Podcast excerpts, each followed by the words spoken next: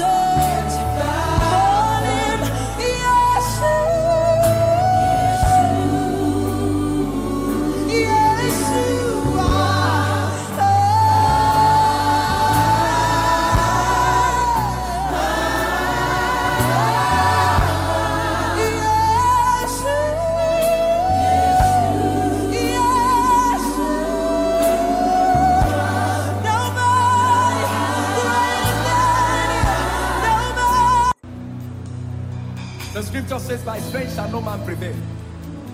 This moment we are in right now is the moment of the Holy Ghost. Something is about to enter you.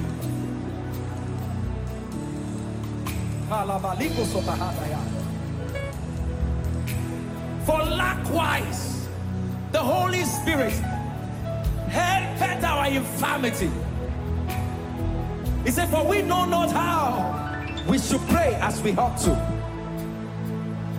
But the Spirit itself maketh intercession for us with groanings that cannot be uttered. So I'd like you to release the Holy Ghost. He's in you. Let him pray through you. That's his ministry to help you. He's your helper. He is your standby. He's your lifter.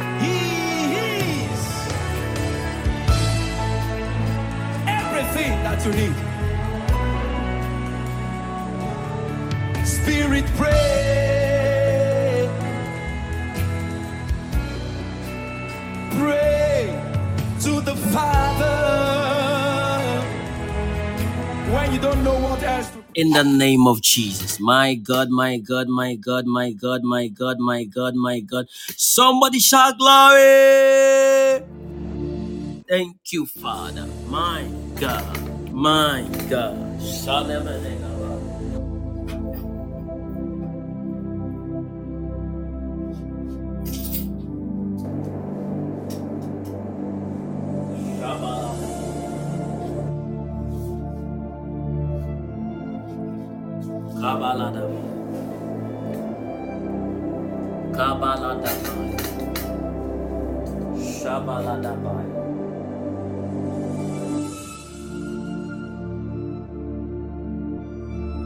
My God. Simini Gabaradia. Shagabalada.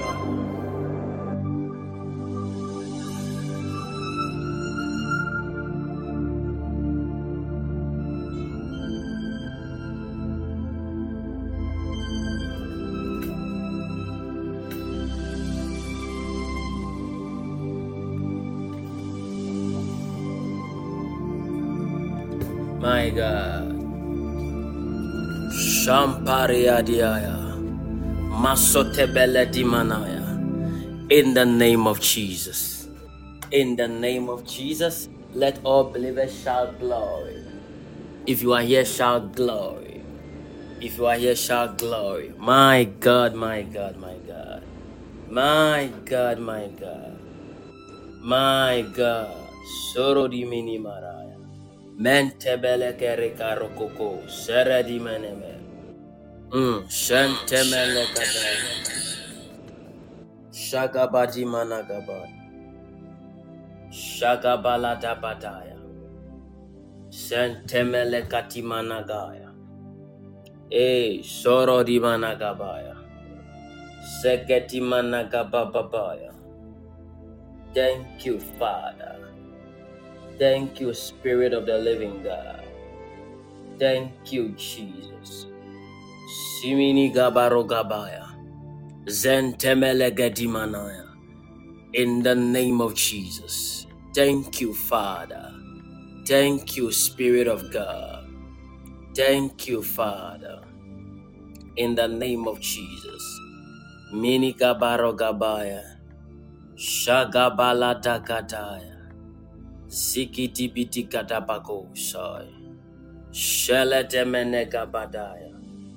Zikiti biti katabako soy. Shelete meneka badaya. Eleketi badataya.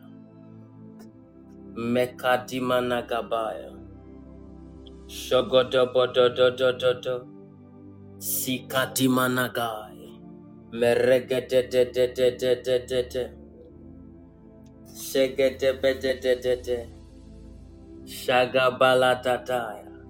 Rakapati minekataya.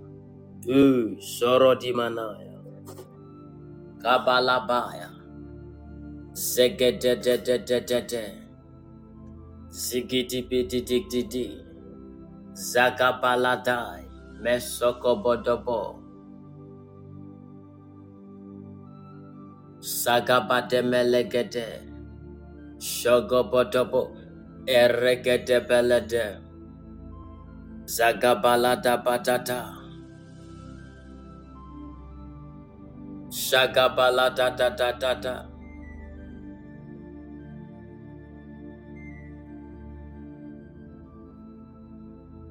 Shagabaladai. Ragabada da da da. Shagabele de de de de de. Ragababa Sigadebele degetebe. Zugabala dabada. Melegedebele de. Rakababababababa. Kadimana gadadadadadadada. Kozigadadadadadada. Shagabala gadabaske pete tekete pete tekete pete. Shaga pa pa pa pa pa pa pa pa pa. Shagete mene gete gete gete gete gete pe.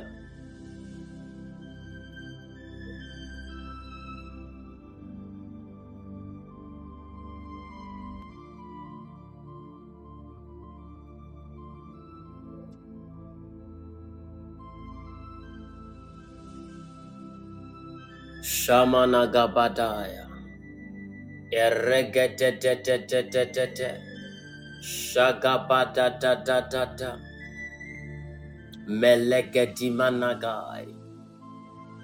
the name of Jesus, my God, my God, my God, my God, my God. Shagabalataya. Regetebelete getebelete. Sugabalate getebelete. Sukabalate gete belete. Ilagata balata gata patata. Shaka pa pa pa pa pa pa. Raga pa pa pa pa pa pa pa. Shaka pa ta ta ta ta ta. Zoko po to po. Shate belete. Jegete te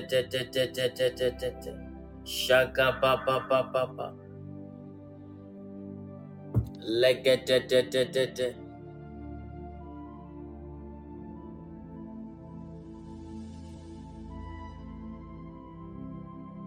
Shabaladabadadaya.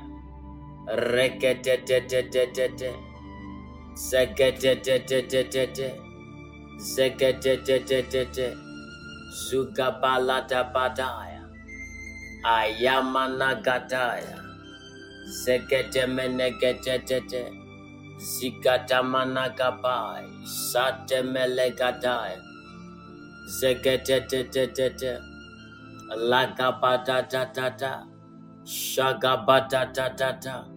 Ragababababababa. Ragabababababa. Shagabadadadada. Ragazogopodo. Milegedimanagabai. Shadamanagabadai. Yes, come on, somebody. Begin to pray. Let's tear the atmosphere. Magadimini gidiga. Madigadagadagadaya. Ragababababaya. Mentimanakai. Mendebe. Mandu. Mande. Kungangroka. Belegatimini kabambro. Kabate pelebe. Kabatomba ragadate. Shatamanakaya. Etemene katikataya. Zumano kompai, seledimanagaya, entimanagaya, mesodobodo, masakaya, eregededededede. Elegadimanoi, empeledimanagabaya, egragadagada, zegedimanagabababai, atemelekape, antemelekatemba, antemelekapenta, ragababababa. Regedimanaga baboy. Regededededede. Aya baba baba baba. Shaga baba baba baba baba. Regedededede. Zigadiba da da da da da. Raga baba ba, baba. Siga baba baba baba.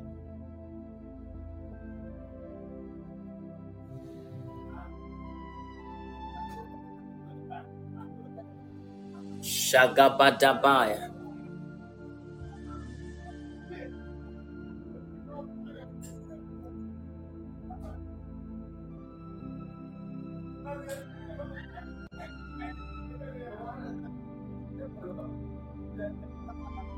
Madimanaya. In the name of Jesus. Thank you, Spirit of God. Amen. Amen.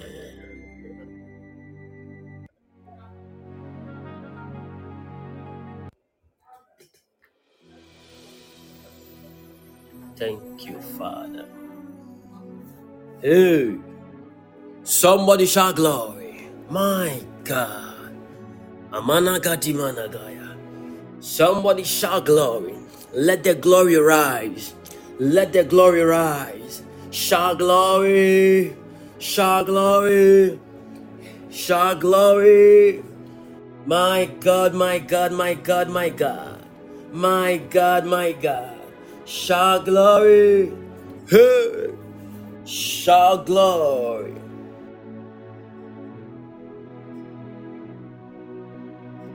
Shout glory.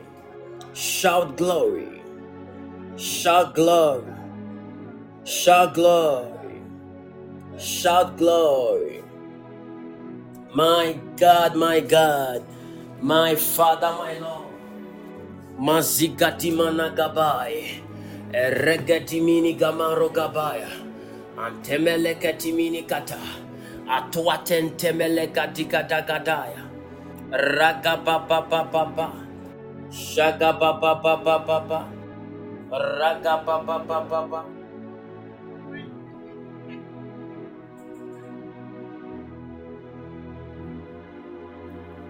Kabaladaya.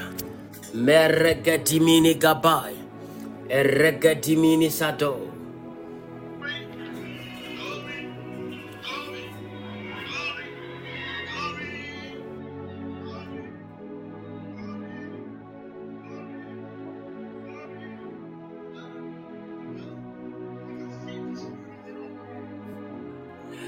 My God. Wow. So before I start, somebody just somebody sent me this message some time ago that the way I shout glory and the way I shout hey hey hey, he loves it. Pa. Glory, glory, glory, glory, glory, glory, glory. So the person is learning.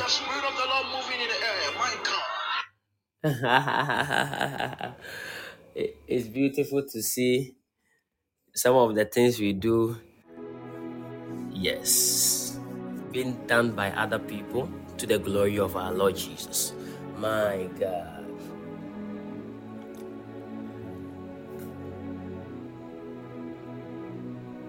Sugabababaya.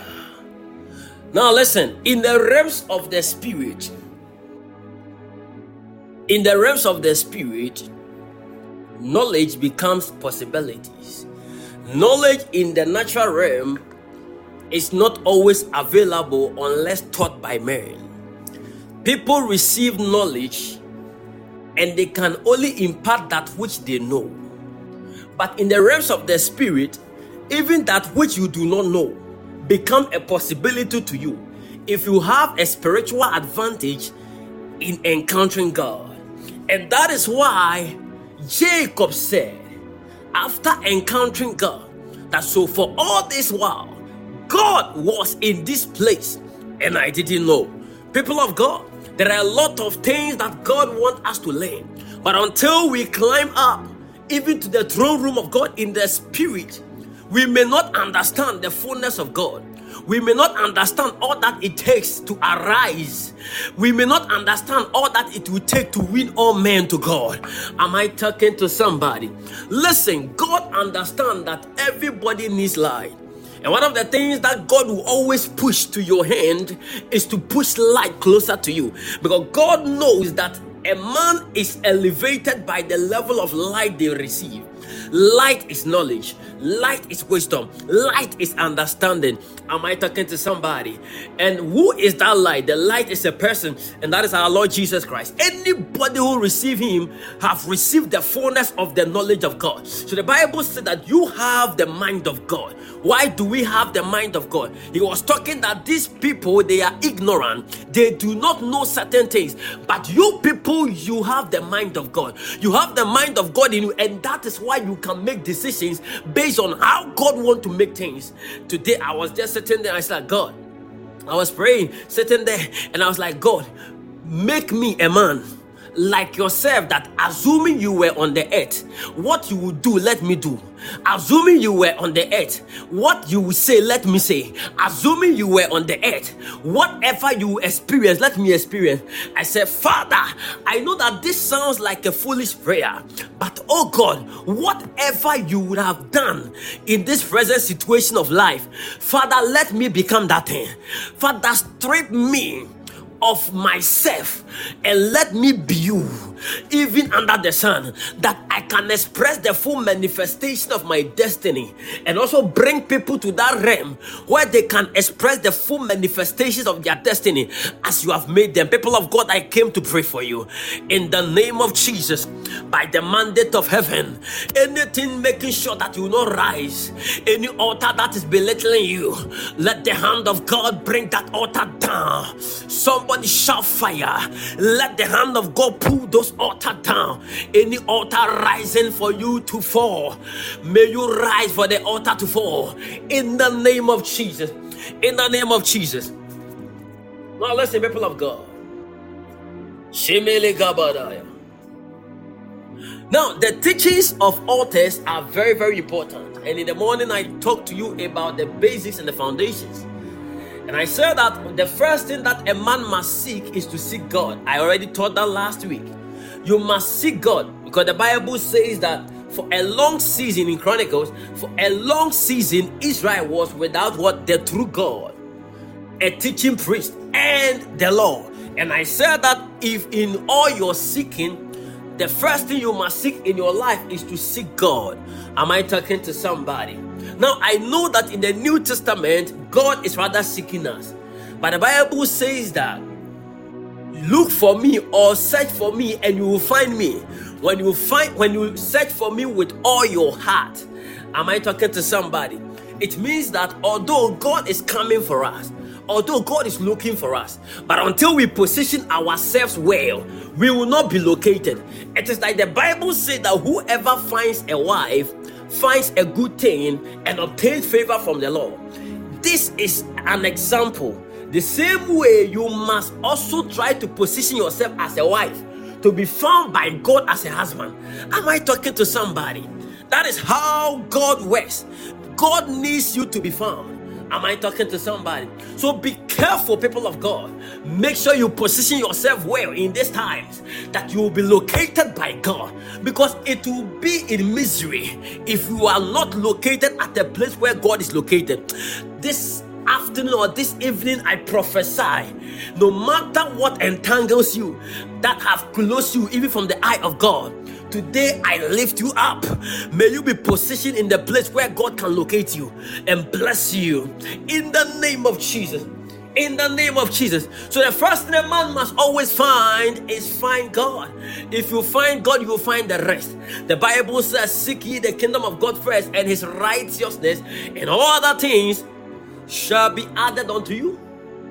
Seek ye the kingdom of God first and his righteousness. And last time, by revelation, I was able to tell you that the kingdom of God is the Holy Spirit. So the Bible says the kingdom of God has now come and has manifested in you. And I ask us, what is in us as a believer? And we found that what is in us is the Holy Spirit. So if you are talking about the kingdom of God that has manifested in us, we are talking about the Spirit of God. Am I talking to somebody? And I told told you that if you have the Holy Spirit, He will also guide you into knowing more truth in God and about God. Amasukere mako, mentikadima no kapaya. Am I talking to somebody? Now, in order to be able to understand the dealings of altars and covenant well, a man must first know God because through covenant and through altars comes from Him alone.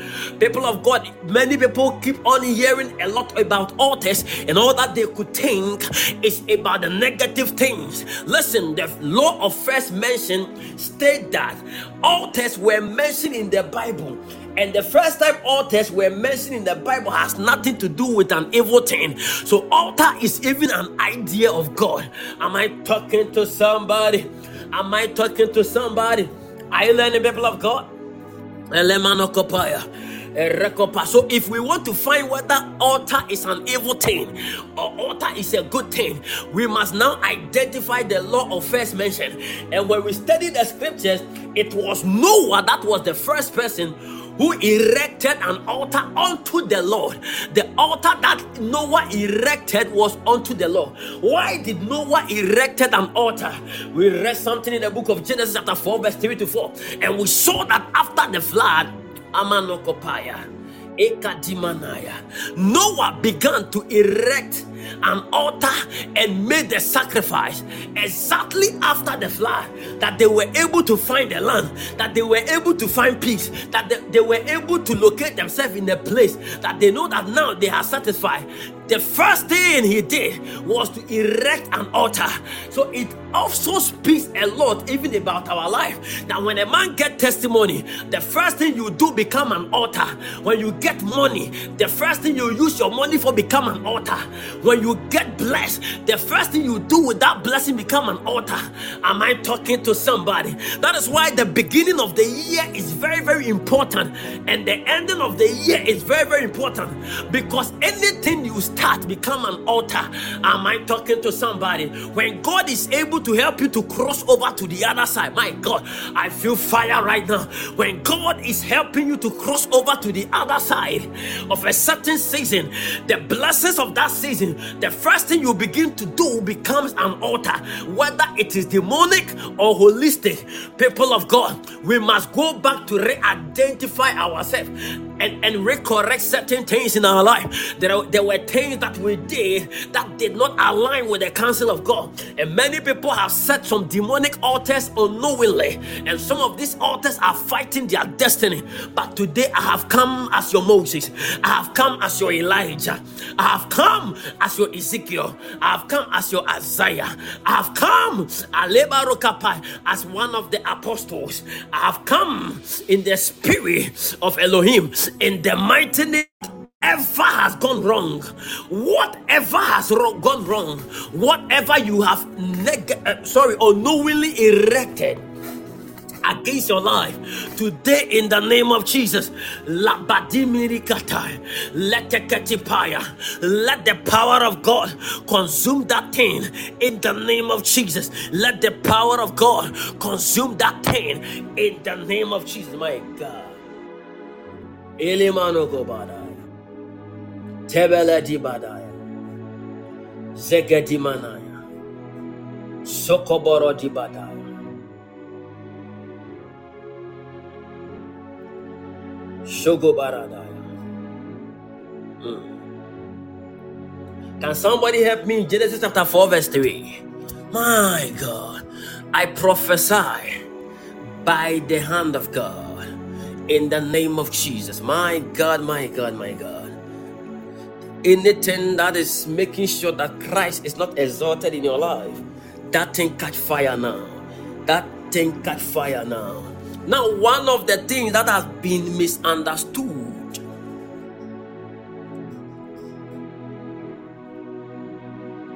one of the things that has been misunderstood by a lot of people is altars. Are you following? So Noah, oh sorry, I think there was a mistake. Noah's own is in the book of Genesis chapter 8, verse 20. Yes. But let's first read Genesis chapter 4, verse 3. I want to show you something. And in the process of time, it came to pass that Cain brought an offering of the fruit of the ground to the Lord. Now, let's start from Genesis chapter 4. So we will know, we will hear the word altar in Genesis chapter 8, verse 20, where Noah had the ability to erect an altar immediately after the flood. But first, let's find something. I want to show you something. Are you ready to learn this thing? I want to show you something even in the book of Genesis, chapter 4. Chapter 4. Let's read Genesis chapter 4. Mereka Pamberakaya. Genesis chapter 4, verse 1. Let's go. Mandi Gadimanaya. And Adam knew Eve, his wife, and she conceived and bare Cain and said, I have gotten a man from the Lord. My God. I have gotten a man from the Lord. And she again bare his brother Abel. And Abel was a keeper of sheep, but Cain was a tiller of the ground. And in the process of time, it came to pass that Cain brought of the fruit of the ground an offering unto the Lord. And Abel, he also brought of the firstlings of his flock and of the fat thereof. And the Lord had respect unto Abel and to his offering. But unto Cain and to his offering he had not respect. And Cain was very wroth, and his countenance fell. And the Lord said unto Cain, Why art thou wroth? And why is thy countenance fallen? If thou doest well, shalt thou not be accepted? And if thou doest not well, sin lieth at the door, and unto thee shall be his desire, and thou shalt rule over him. And Cain talked with Abel his brother, and it came to pass when they were in the field that Cain rose up against Abel his brother and slew him. Why did he? Kill his brother. He killed his brother because God has said that if your offering is accepted on the altar, then, or if you do what is right, then you will be accepted. People of God, I came to show you something here. Now, altar was not mentioned even at this location, but there was no sacrifice that could have been sacrificed without erecting an altar. Am I talking to somebody? And we could see but through scriptures and the understanding of the scriptures that people copy what their father do. Am i talking to somebody? Because the character and the nature of Abel and even Cain was also copied from their the, the, character and the nature of their parents. Because there was nobody there. The only people they could learn from was Adam and Eve are you learning? So it means that this was a practice, but because the Bible never said it, but we know because we have the mind of God. This was a practice that Adam and Eve were putting in place. They used to sacrifice. So they too they had understanding that anything they do, they must first present the first thing on the altar of God. The Bible never mentioned altar, altar there, but we have understanding through progression of time that people who may sacrifice unto the Lord will first or should first or they first set an altar before they lay those sacrifices. Are you getting it? So we can learn from the presence. Knowing about the presence give us a sign about the past. It means that many people copied, many people today copied that which was done in yesterday. Am I talking to somebody? Uh, the strength of your today is dependent on your diet yesterday. Am I talking to somebody? Uh-huh. So so so anything you eat determine the kind of, of, of stool or feces that will come out. Am I talking to somebody? So that's why people say you are what you eat. So if we are to look through the scriptures, we will now have understanding that whatever Adam and Eve were doing, the children also copied. But the law of first mention happened even in the book of Genesis, chapter 8, verse 20, where the Bible says that Noah Noah steps out of the ark and construct an altar as a sign of appreciation. The first thing Noah did, that is the law of first mention. The first time an altar was mentioned in the Bible, altar as a word, A L T A R was mentioned in the Bible, happened in the book of Genesis, chapter 8, verse 20. Can we read it? But we have understanding in Genesis chapter 4, verse 1 to 4 or 5 that these people made sacrifice. And the sacrifice they made they made it on an altar although the bible never said it. So i want you to understand the the the the, the genealogy of altar so that we will understand that this is not just an ordinary thing. This is not an evil thing. Am I talking to somebody? Now, when you talk to an ordinary man, every man, the moment you say altar, the first thing that will come in mind is a negative thing. Genesis chapter 8, verse 20. Then Noah built an altar to the Lord. Now, listen, the law of first mention will give us an idea why this thing was done for the first time. And the reason why it was done for the first time was the reason for sacrifice. We will read and we will understand. Am I talking to somebody? Now, how did Noah know that he must erect an altar? Because he has copied it from his fathers. How did his fathers know that we must erect an altar? They all we can trace and trace and trace, and we will still go to Adam because this is the character of Adam, but it was hidden. That part they didn't see, that part they couldn't write right? Am I talking to somebody? But the first time we had understanding about altars happened even in the book of Genesis, chapter 8, verse 20, where we saw that after the flood, the Bible said that then Noah built an altar to the Lord and there he sacrificed. Listen, you cannot start a new life without building an altar. My God. You cannot start a new living without a new altar. People of God, I will open your eyes to understand that altar is a good thing. We have a great altar, and that is Jesus Christ. Nevertheless, the spiritual understanding about or the concept of altar is very, very important to the believer to know how you can destroy. Because listen, no matter how Jesus is our great altar, there are people that are erecting certain altars against our destinies.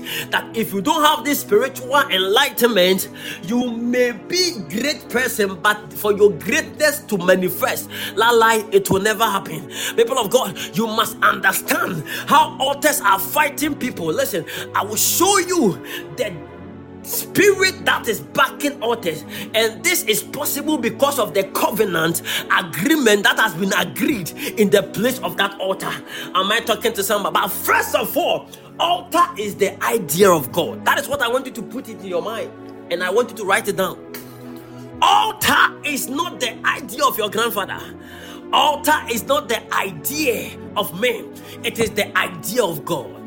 Hmm. Why do how do we know that altar? Altar, how do we know? That altar is an idea of the Lord. Then Noah, Genesis 8:20, built an altar to the Lord. So he didn't build the altar to any other God, he built the altar to the Lord. Now I'm asking you, what kind of altar are you building? My God, my God. What kind of altar are you building? And why will he, why would this man, why will him, why will Noah build an altar? Why would this man build an altar? I ask yourself, why should he build an altar? What is the importance of an, an, an altar? Now, what three things that I want you to come. Three things I want your mind to come on. Three things I want you to understand. And this will be our purpose for this message, for this conference, for this meeting, for this gathering.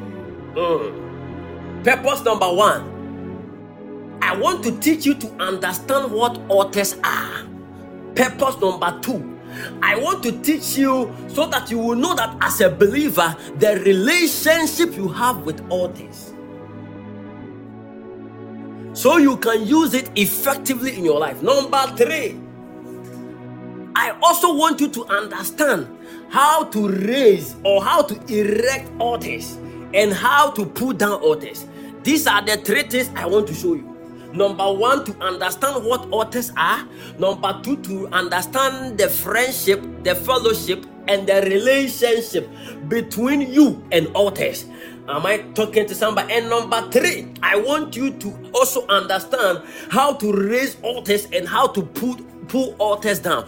Because listen, your understanding about altars will save you from a lot of things. Many people you are affected because there are altars that has been risen against you. Marogoborogaya. Are you learning? Are you following? But today my God will help you. In the name of Jesus. In the mighty name of Jesus, my God is helping somebody here. Anybody with this blast of amen, may the heavens be open to you. That the altar called Jesus will defend the cause in your life. In the name of Jesus, my God, my God. Hey, Sorodi Manakaya. Sentimini kante, rekatimini katombra, emenokonde mano. In the name of Jesus. You learning, people of God? My God. So understand that altar is an idea of the Lord.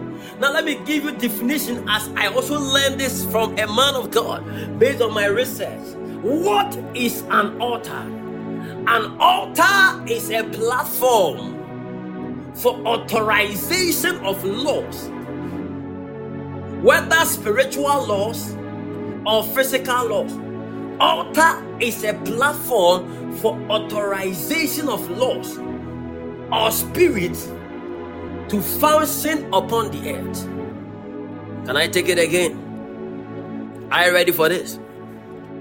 Altar is a platform for authorization of laws or spirits to function upon the earth that anytime the believer will erect, or even an evil man will erect an altar, what the person is trying to do is to give authorization of certain laws. Now, this authorization is very, very important. Underline it. This authorization and the laws becomes the covenant terms, and I have dived deep on covenant you can go and look for it. Am i talking to somebody? So a place of altar is a pl- is a platform where laws are authorized. Listen there are laws but until they are authorized they are not effective in your life. So one of the things that give potency even to the laws whether the law will favor you or it will disfavor you is what we call altar. So altar will now give authorization Am I talking to somebody? Altars approve laws or disapprove laws. So, an altar is a platform for authorization of laws or spirits to function upon the earth. So, anytime somebody will erect an altar, they are authorizing certain laws. Because when altars are erected there are certain agreements and certain things that have been said on the altar. Am i talking to somebody? That is why when you look through the patriarch any altar they set they name it Somebody said, This is now called El Bethel because this is where I encountered God, the God of Bethel. Am I talking to somebody? Anywhere an altar was erected, maybe a name will not mention for you to hear, but they know the name of that place. Am I talking to somebody? Solomon even went to the highest mountain or the highest place, and it was called Gibeon. People of God, he went to the highest place to make sacrifice because on that highest place, Solomon Solomon had understanding that Gibeon was also an altar unto the Lord. Am I talking to somebody? He did not just place a sacrifice on lower ground, he placed it on higher grounds. Altars are erected for higher performance, and that is why when the believer want to see greater things manifesting in their life, they must also understand the place of the meeting of God. The meeting place of God, you must understand. The altar become that place where God meets with man. So any moment anybody will set an altar, be careful because that place you are setting the altar become authorization point for the laws and other spirits, even on the earth. Now there are some spirit. Listen, the law of territory state that any spirit cannot perform until it find a physical or an earthly entity so so so no spirit have right on their own to perform on the earth so the laws of territory state that if any spirit want to manifest itself in any territory, they must first locate somebody. My God, I feel the earth shaking. Maraga. They must first seek or look for a human being because listen, the earth earth has been given to man. So for anything to also be approved, now this will also tell you that man is an altar because for anything to function, spiritually for any spiritual entity to function on the earth they must also consult a man because man is an altar of the earth. Am i talking to somebody? And that is why your grandfather can die and people will be pouring um certain certain drinks um yearly monthly and and there will be response. Am i talking to somebody? Men people consult men and they get results because men has been made gods. And if they have been made gods if anybody do not appropriate the meaning of God, that it is to the glory of God, that is to function as kings and rulers on the earth, but they see that thing as a support system only. They see that system as something that they can worship only then suddenly resource will also come to them. But that resource is not godly, it is a demonic resource, and the end thereof will be in a mess. People of God, for any spirit to manifest on earth, even for angels to function on earth, they need the approval of men. So it makes man an altar. Marogabaya. Shenemenegabaya. Peredimanaya. Are you learning, people of God? Sinimini kaparukaya. Azigada. Thank you, Holy Spirit. So, altar is a platform for authorization of laws or spirit to function upon the earth. Number two, an altar. I, I, I, did you get the definition right? Did you get it right? My God. In the morning I was slow, but in the afternoon I, I may not go slow like that, so you have to be fast. You got to be fast. You got to be fast, man. You got to be fast, man. Ayema no go gobaya. Sigemene gamano gobo. Eregeti manos. Sogobodobo. Islanding. Okay. The second definition of an altar based on what I learned from a certain man of God and has been approved by my understanding of the spiritual things, I can now share with you. The second look on the definition of an altar. Now, listen, you cannot start a thing without understanding what that thing is. I cannot start and tell you how to erect an altar without letting you know and understand what is an altar. And that is why I first went to the book of Genesis, chapter 1, throughout to chapter, uh, chapter 1 Genesis chapter 4, verse 1 through to 5. Because you see, people made sacrifice, but altar altar was not mentioned. But we could know that it they sacrifice on an altar. But the first time the Bible made mention of an altar happened in the book of Genesis chapter 8, verse 20. The moment Noah stepped out of the ark, the man began to make what uh, uh, to erect an altar. And the first thing he did on the altar was to make sacrifice. So i will explain certain things to you. So that, that is the law of first mention. And the first thing the first time altar was mentioned was for the purpose of sacrifice. And that sacrifice was unto the lord and not to men. I will teach you some of this to understand the purpose of an altar. Number two definition of an altar. Altar is a place Altar is a place. Are you writing? A platform. Altar is a place, a platform, or a system where the spirit realm makes contact with the physical realm. Listen, on legal ground. That is why you see, I don't treat anytime I'm treating a, I'm, I'm talking about covenant. God bless you, Prophet Ernest, for joining the fan club. Listen, anytime I am talking about covenant, I also deal with altars. If you have studied me, my teachings on covenant and altars, anytime I'm dealing with this, I deal with the two together because it goes together. Listen, if a man of God teach, teaches you about altars and the man of God do not talk about covenant, you have not fully dealt with altars. If a man of God also talk about covenant and the man of God have not talked about altars, you've not fully dealt with covenant. Are you following? That is why I do not want to leave you imbalance but i want you to be balanced in these teachings because what i am trying to do to you is to bring you to another realm of understanding about spiritual things that your understanding about certain things will transform you to manifest fully as Christ wanted you to be. But how can this be possible? less a man gains knowledge. So, knowledge about some of these things is very, very important because a man can shine by the reflection of light. You have become a mirror. Until light is thrown on you, you cannot reflect.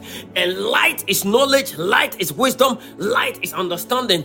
And Every man needs to have some of these things so they can shine. So, if you can shine, you must arise in the knowledge of God. And that is why it is important to seek wisdom, seek knowledge, and seek understanding. Am I talking to somebody? So, an altar is a place, a platform, or a system where the spirit realm makes contact with the physical realm on legal ground or legal terms. Spirit realm makes contact with the physical realm and they make this contact based on legal terms. So it means that a man can now also find a place, a platform, or a system where spirit will make contact with them because you become the physical monument. Am I talking to somebody? Through which the spirit will now contact, and it will be based on a legal ground. Now, can somebody look for Luke chapter 1, verse 11? yes. Somoro Gabaya. A place, a platform Oh, let's climb on a higher mountain. My God. Thank you, Father. My God. A place, a platform, or a system where the spirit realm makes contact with the physical realm on legal ground. There must be them. That legal ground is the place of covenant. Anything agreed by two or more become a covenant. A covenant is an agreement. And there are things that are requirement for a covenant to be established. Am I talking to somebody? Yes. So an altar is a place where covenant are being made. This is a simple definition. Covenant are established in the place of altar. In the place of altars. Covenant are established in a place where altars are erected. Any demonic covenant the enemy has made with any human being against your life, in the name of Jesus any altar they have gathered together to make any demonic covenant. If only you are my child under the sound of my voice on this platform, if only you are my boy, if only you are my girl, if only you are my father, if only you are my mother, if only you are my sister or brother, if only you are my friend, if only you are my member, I decree in the name of Jesus, let those things scatter by fire right now. Let people now begin to be free so that the physical manifestations of the blessedness of God begin to happen to your life right now. In the name of Jesus, my God, my God. Erostatai. Ah, are you following, people of God? An altar is a platform. Sorry, it's a platform or a system where the spirit realm makes contact with the physical realm on legal ground there must be a backing. Mm. So, Luke chapter 1, verse 11. So, the spirit realm will now make contact with the physical realm. My God. My God. Now, listen. Can somebody help me? Luke chapter 1, verse 11. God bless you. Then an angel of the Lord appeared to him. Now, listen. Let your attention come here. Standing at the right side of the altar of incense. Where was the angel standing? Everybody type it. The angel, then an angel of the Lord appeared to him, standing at the right side of the altar of incense. Mm. While Zachariah was in the sanctuary, an angel of the Lord appeared to him, standing to the right of the of the incense altar. Zachariah was shaken and overwhelmed with fear when he saw him. But the angel said, Don't be afraid, Zachariah. God has heard your prayer. Your wife, Elizabeth, will give birth or will give you a baby boy. My God.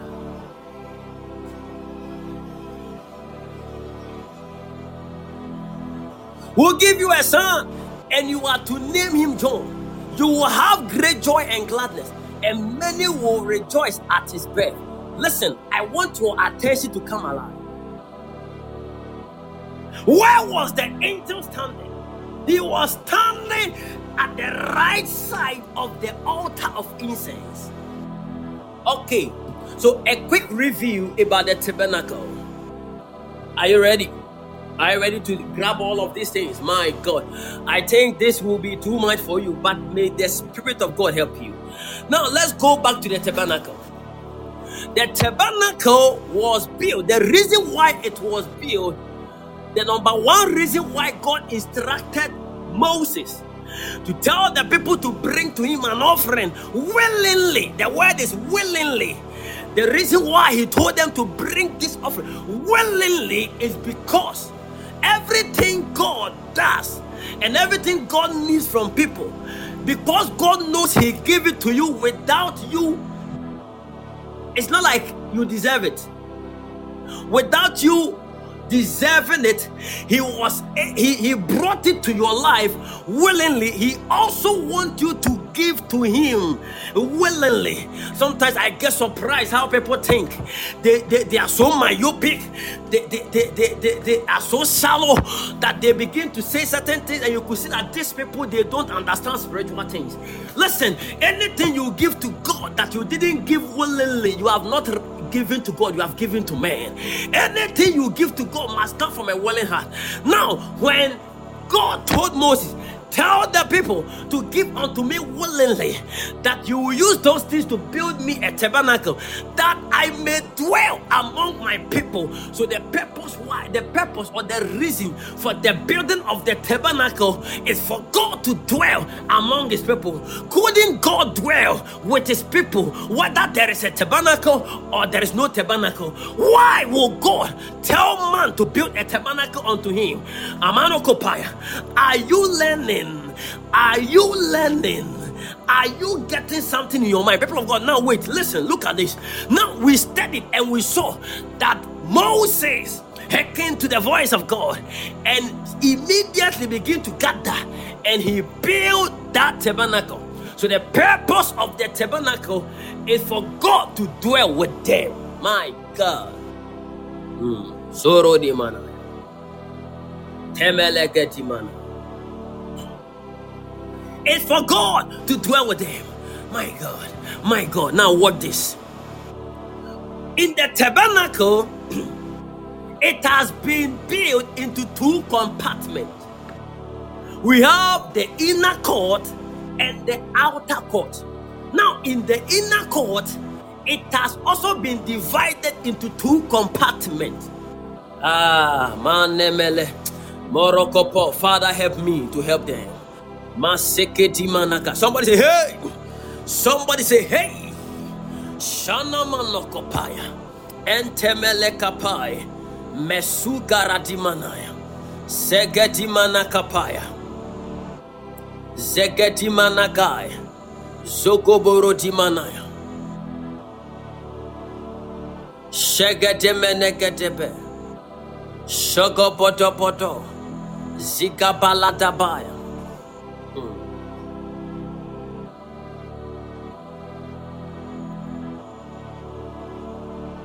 Shegedebe. Sigabalabaya.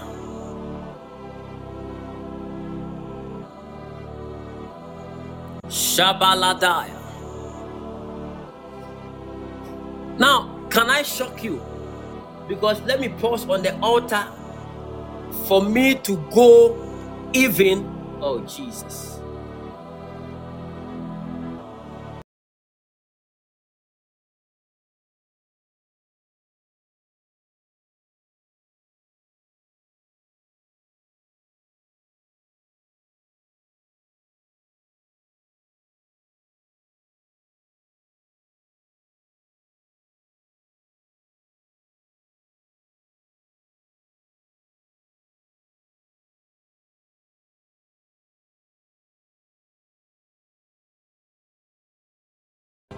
Wow. Wow. I just received a good news. All tests are working. A daughter of mine called me few minutes ago and she told me that she's at the hospital. She's trying to deliver, but she's going through a lot. They say that up till now, I think they have some measurement Yes. Uh, and the doctors told her. So when I was speaking to her, I heard three, but I didn't understand. Then she told me that the doctors are saying that they measured it. The midwife says that it is three centimeters or three meters or something. I don't know, but something like that. Uh huh. Yes. Then I told her that this is what I heard, three. And she said, Yeah, that is what they are saying. That is why she has called me. And the moment she told me that, I declare a word that in the next hour, you are going to deliver.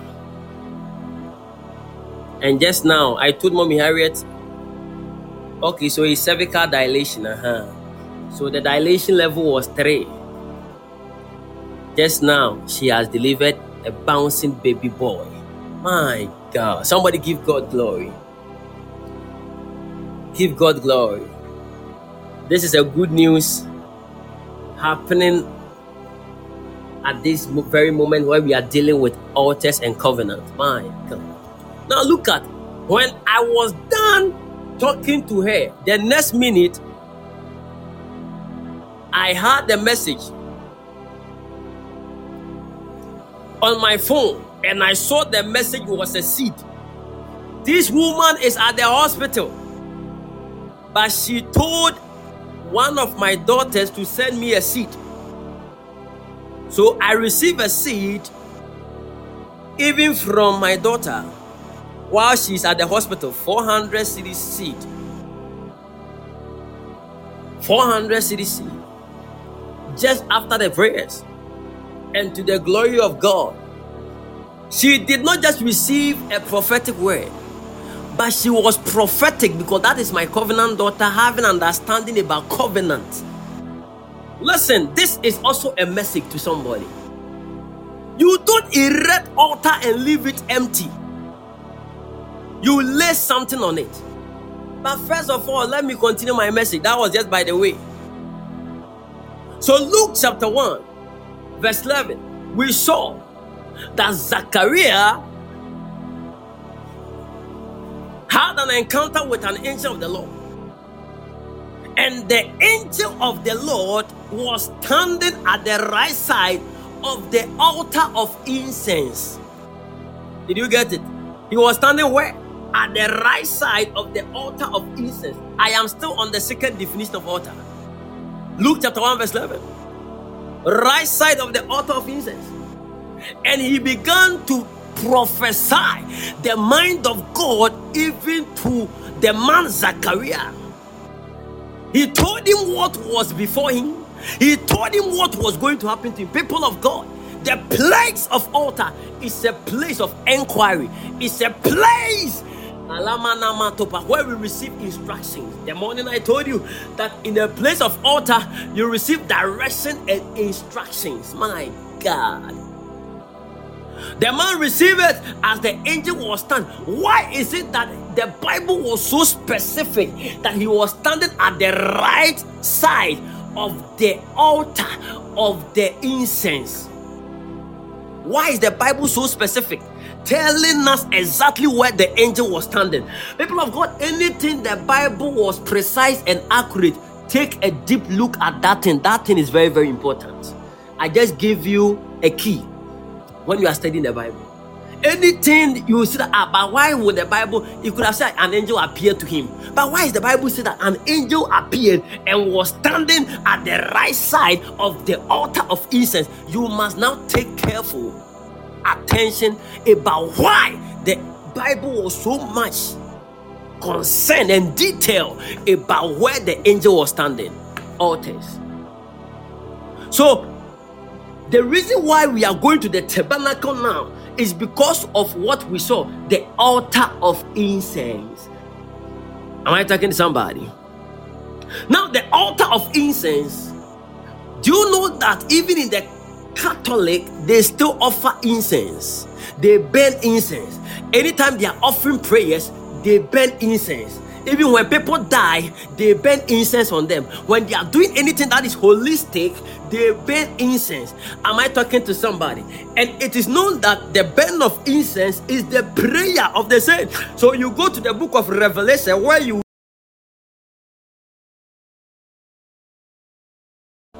where you will know that oh Jesus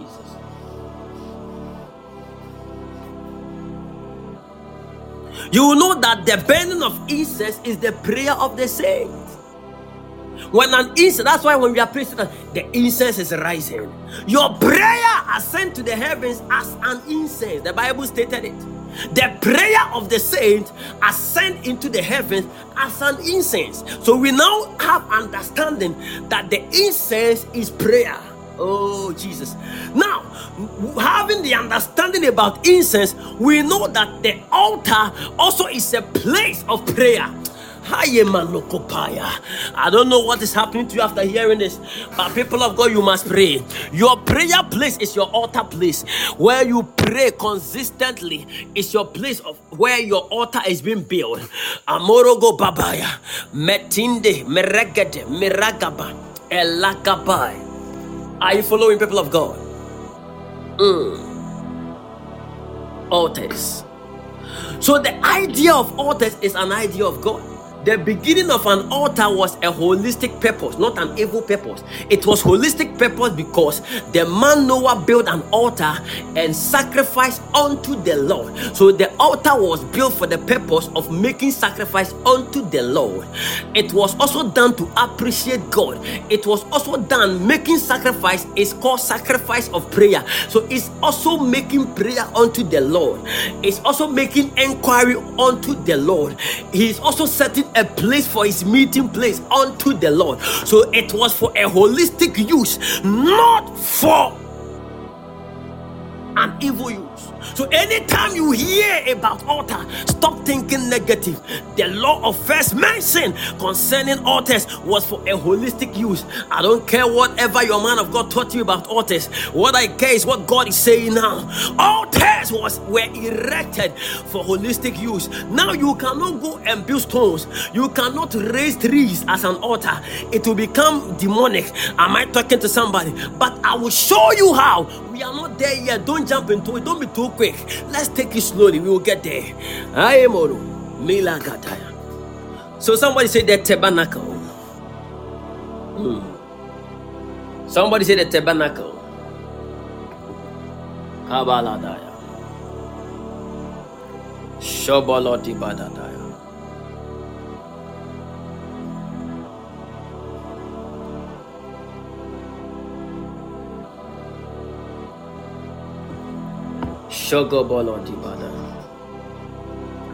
Hebrews chapter 9, verse 3 to 4. Hebrews chapter 9, verse 3 to 4. Can we go through it? People of God, be very attentive to this message. And I beg you in the name of the Lord that you will understand what it means when we talk about altars. Hebrews chapter 9, verse 3. God bless you, man of God. And after the second veil, okay, let's start from Hebrews chapter 9, verse 1. Let's start from there. My God. Then, verily, the first covenant had also ordinances of divine service. So, here he's talking about the first covenant, and that is the covenant in the old. So, he said the first covenant had also ordinances of divine service and worldly sanctuary. So there, there were two things that was seen about the covenant of the old or the first covenant. And the Bible says that the covenant, the first covenant had also ordinances of divine service. So, number one, it had what? Ordinances of divine service. Number two, and a worldly sanctuary. Okay, verse 2 For there was a tabernacle made. There was what? A tabernacle made. The first, wherein was the candlestick. So he's now talking about the tabernacle we are talking about you see, he talked about covenant and he was even dealing with the new covenant that Jesus has done or has paid for us or has established for us. Am I talking to somebody? So he was trying to tell us a little about the old covenant, and he said that that covenant that was established had an ordinances of divine service. So it had an ordinances. Do you understand the word ordinance? My God, my God. It, it, it looks like today I want to explain everything Eh, if I do that, we are not we are not going. No, eh, eh, help me, Lord. When I say help me, Lord, I say help me, Jesus. Help me, Lord. My God. So go ribadaya. Kadimana gabaya. Shegadimana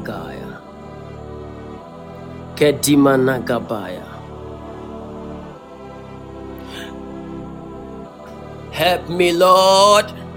Help me, Jesus. My God. I love my Bible. Let me see if, if we have newcomers here. You will know them. I love my Bible. I love my word. My God. Help me. Help me, Lord. Help me, Jesus. My God. So now let's go to this. Then, verily, the first covenant had also ordinances of divine service. Number one, the first covenant had ordinances of divine service. Number two, the first covenant had a worldly sanctuary. Are you following?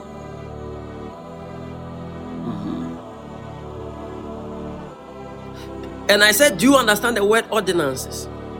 Okay, the man of God just posted this. Let me read this. Ordinances meaning the rite and ceremonies by which we formalize sacred covenant with God. Okay, that is powerful.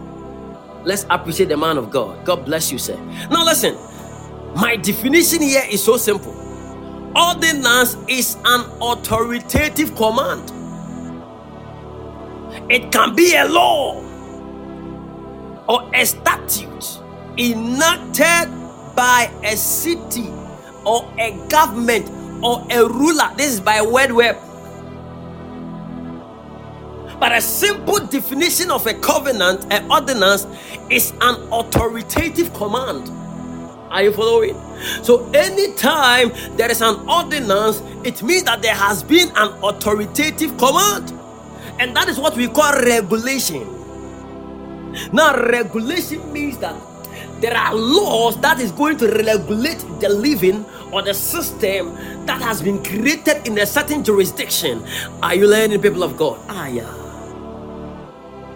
So the first covenant had ordinances of divine service. So the first covenant now had what? Had an authoritative command of divine service.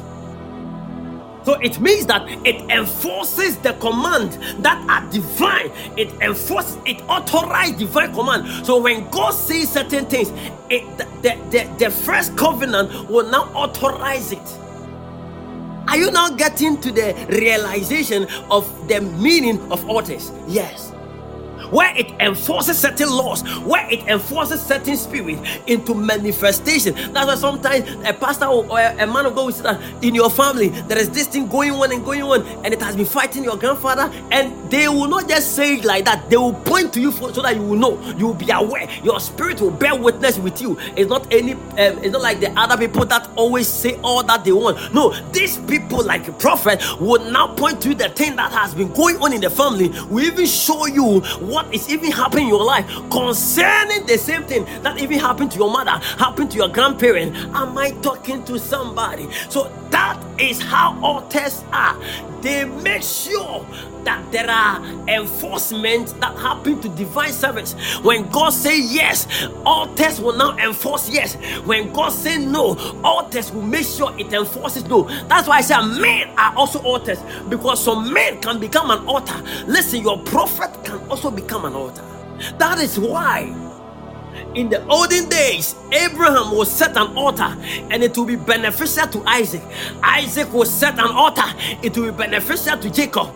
My God, people of God, are you learning? So, people set an altar and it became a generational blessing to many people. The altar your father know can have an impact in your life, whether positively or negatively. Am I talking to somebody? Am I talking to somebody? Thank you, Holy Spirit. So then, verily, the first covenant had also ordinance of divine service and a worldly sanctuary, for there was a tabernacle made. Yes, they also made the tabernacle. The covenant was not only established, it was only established based on two things. And the two things that happened for a covenant to be established was number one, it was established having ordinances of divine service and number two, it had a worldly sanctuary. My God. So it means that there were rules and regulations. I can conclude that as a constitution. And number two, there were place or grounds for the constitution to be established. Mm. That is why there are certain family. Nobody is rich. The constitution of the family state that based on the covenant agreement on the altar state that nobody is supposed to rise in this family. If you have not seen god no matter who you in fact some people have even known god, known god. they have received jesus as their, as their lord and savior but because they lack knowledge listen the people that perish are not unbelievers. The people that perish are not always unbelievers they are already in the perishment.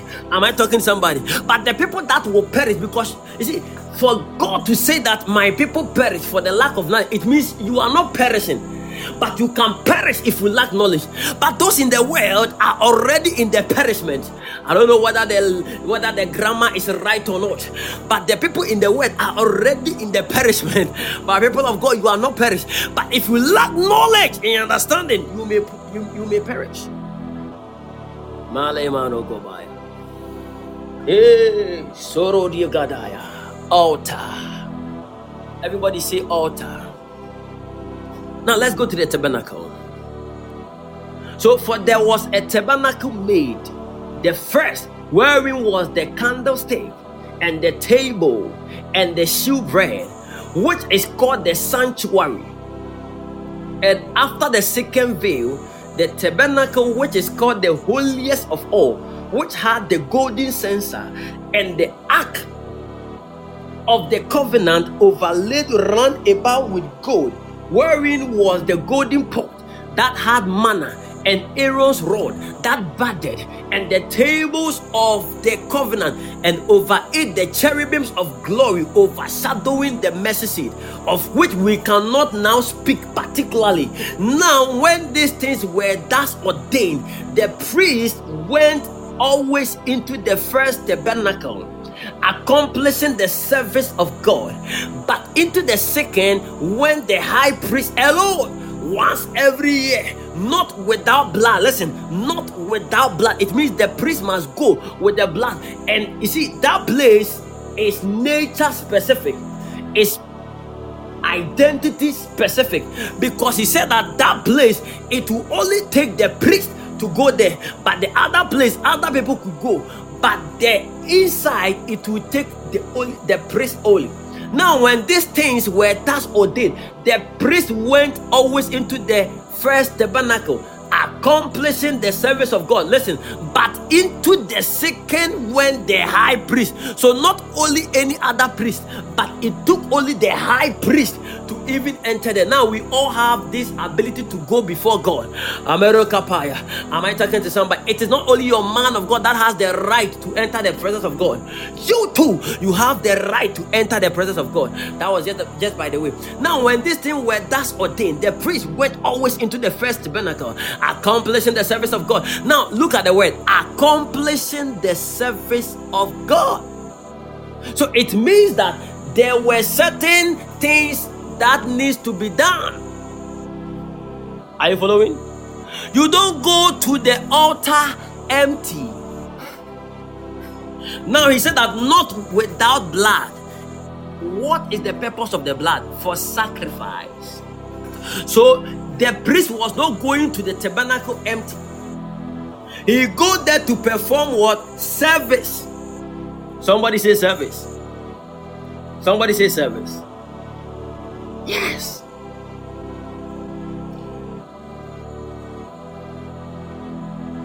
They complete the service of God. But into the second, when the high priest alone, hey, Malaga, once every year. So your altar will tell you. Now, I want your understanding to come here. We have not gotten to the place I have to share with you this, but let your understanding come alive. L- listen, listen. In the place where you build your altar, there will be a requirement. One of the requirements will be that every day around 3 p.m. pray. No matter what you are doing, leave it and pray. If you do not leave it and pray, you have destroyed the covenant agreement, the terms of the altar. The altar with time will not become effective. It will lose its power. And most of you, the reason why God is not responding to you God is not answering you is because you have not been consistent in your place of altar. Mm. This thing it will help you so that you'll be consistent with whatever God is telling you. I'm telling you, you see, you don't understand, but you understand in the name of Jesus. My God. People who are consistent will break any forces of resistance. I always tell you in ministry, one of the things that I've learned is to be consistent. Is to be, it doesn't matter what happened to me, I must be consistent. I am man. I must be what? Consistent. My God. So go borrow. I don't care how how how people are moving in speed. I don't care how people are doing things and that. I don't care the best cars people are using. I don't care the building people are using.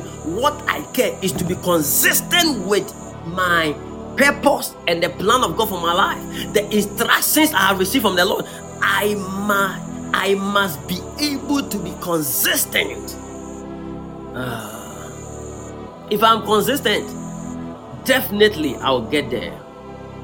I pray for the spirit of consistency to be with you. Now, listen, can I continue?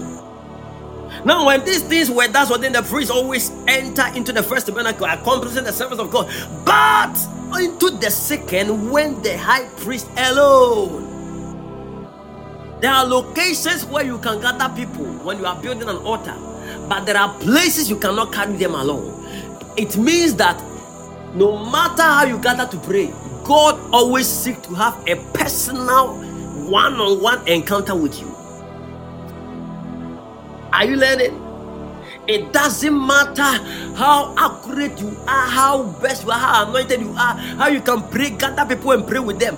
God requires that every human being will have their personal encounter with Him alone. Your mother is not part, your pastor is not part, your teacher is not part, your whoever is not part. Even when you are married, God requires that anyone, the husband or the wife, will have a personal encounter one on one with Him. So that is where you build your altar. You must analyze the days and the times and the season based on the spiritual truth revealed to you on your encounter concerning the altar. You say, I call this man of God. I was I was suffering. I called this man of God. The man of God they didn't answer my call. Hey, do you know the agreement? Do you know the terms? Do you know the terms and conditions for the man of God to stand out for you to even see the man of God effective in life? Do you know what the man of God is doing secretly to make sure that people are blessed? Do you know what the man of God, the price is paying secretly that it, when anybody is sick and comes to him, suddenly you will be healed? Do you think it is all about show off? Do you think it's about showing yourself to the people? Do you think that all that we are doing is for publicity? Do you think that all that we are doing is to publicize ourselves? No, the message is first Christ before men. Now, the Bible says that when Christ is lifted up high, he shall draw all men to himself. A man of God that raised people for themselves has failed even in the beginning. You don't raise people for yourself. The members of your church are not your members in a deeper sense, they are God's members. The church belongs to God. Am I talking to somebody? When you begin to view things in this sphere, then you begin to do things well because anything belonging to God must be carried out with a holistic attitude in the name of Jesus. And I pray, may it happen like that. People are repenting. Say, I repent. Say, I repent. I have changed my ways. I will do what is best according to the Spirit in the name of Jesus. Are you learning? Okay. Now, okay. But into the second when the high priest, God bless you, Mr. for the gift. I love gift. My God into the first the banner accompanied uh, seven go okay let's go to the second one. Verse 7 hebrews chapter 9 verse 7 but into the second when the high priest alone once every year not without blood. So the requirement of the altar the first requirement was sacrifice. You see the bible was so specific not without blood. If the priest entered there it doesn't matter who he is if he enters there without the blood, he would die. Hmm. Uh, wow, God bless you for the gift. Ah, ah,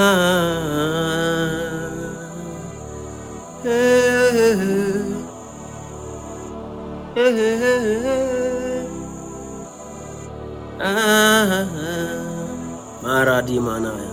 Ah, ah, ah, my God. Oh, oh, oh, oh, oh.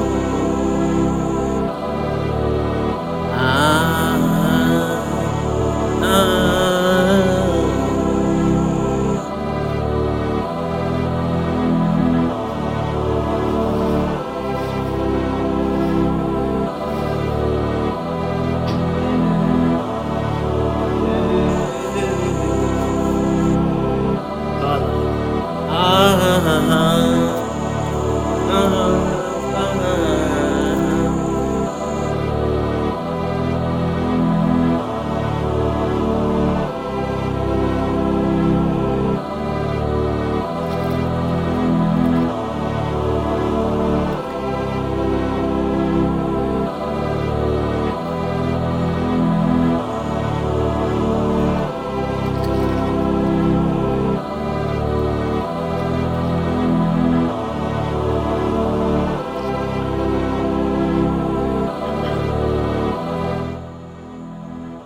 I see burdens being lifted up. I see men set free. Even as I'm teaching, I saw altars being broken into pieces. I saw some as trees, and those as trees, I saw them catching fire, consuming it and destroying it. I saw some as proper altar, built with stones and I saw tenderings dividing them and scattering them. And I heard a voice even from the heavens saying, You are free. Everybody type, I am free. I am free. I am free. My God. And anybody typing, I am free. Truly and surely you are free. My God has set you free. And you are delivered in the name of Jesus. You are delivered in the name of Jesus. My God. You are delivered in the name of Jesus. You are delivered in the name of Jesus. You are delivered in the name of Jesus. You are delivered in the name of Jesus. You are delivered in the name of Jesus. My God. Mm.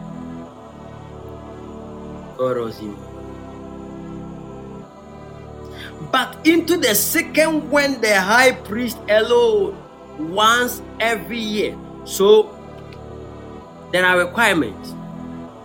Requirement number one the high priest must come alone. No other priest must come. The high priest, it will take the high priest. Mm. Are you following? And number two, the high priest must come alone. Mm. Are you following? Okay.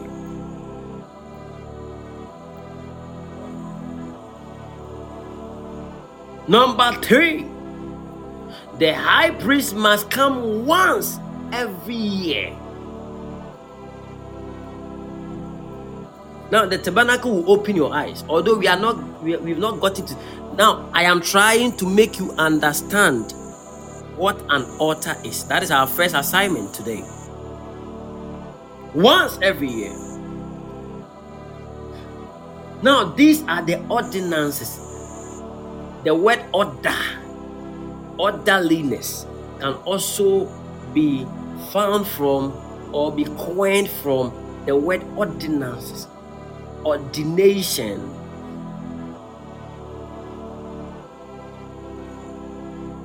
We ordain people because they have ascertained certain level of understanding about how things need to be done.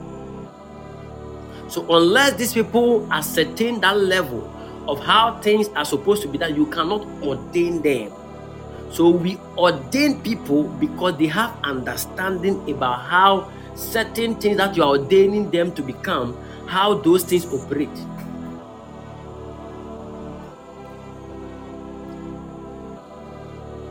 You raise vagabonds and bastards if they are not taught with, with certain knowledge and you ordain them to be leaders of that field. You raise vagabonds and you raise even bastards. And they will mess people's life around. May God help the people you raise. Are you getting it?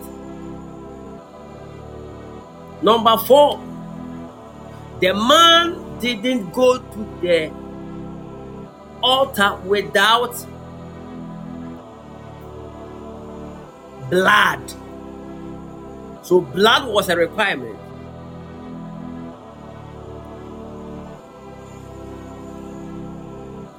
Now, the blood, the instruction of the blood, number one, he was to use that blood to be an offering for himself because he first have to wash himself. So, what washes is the blood. Okay. So the Bible says, which he offered for himself and for the errors of the people. Now listen, verse 8. Your attention to come alive. The Holy Ghost, this signifying that the way into the holiest of all was not yet made manifest. While as the first tabernacle was yet standing, which was a figure for the time then present in which we offered both gift and sacrifice.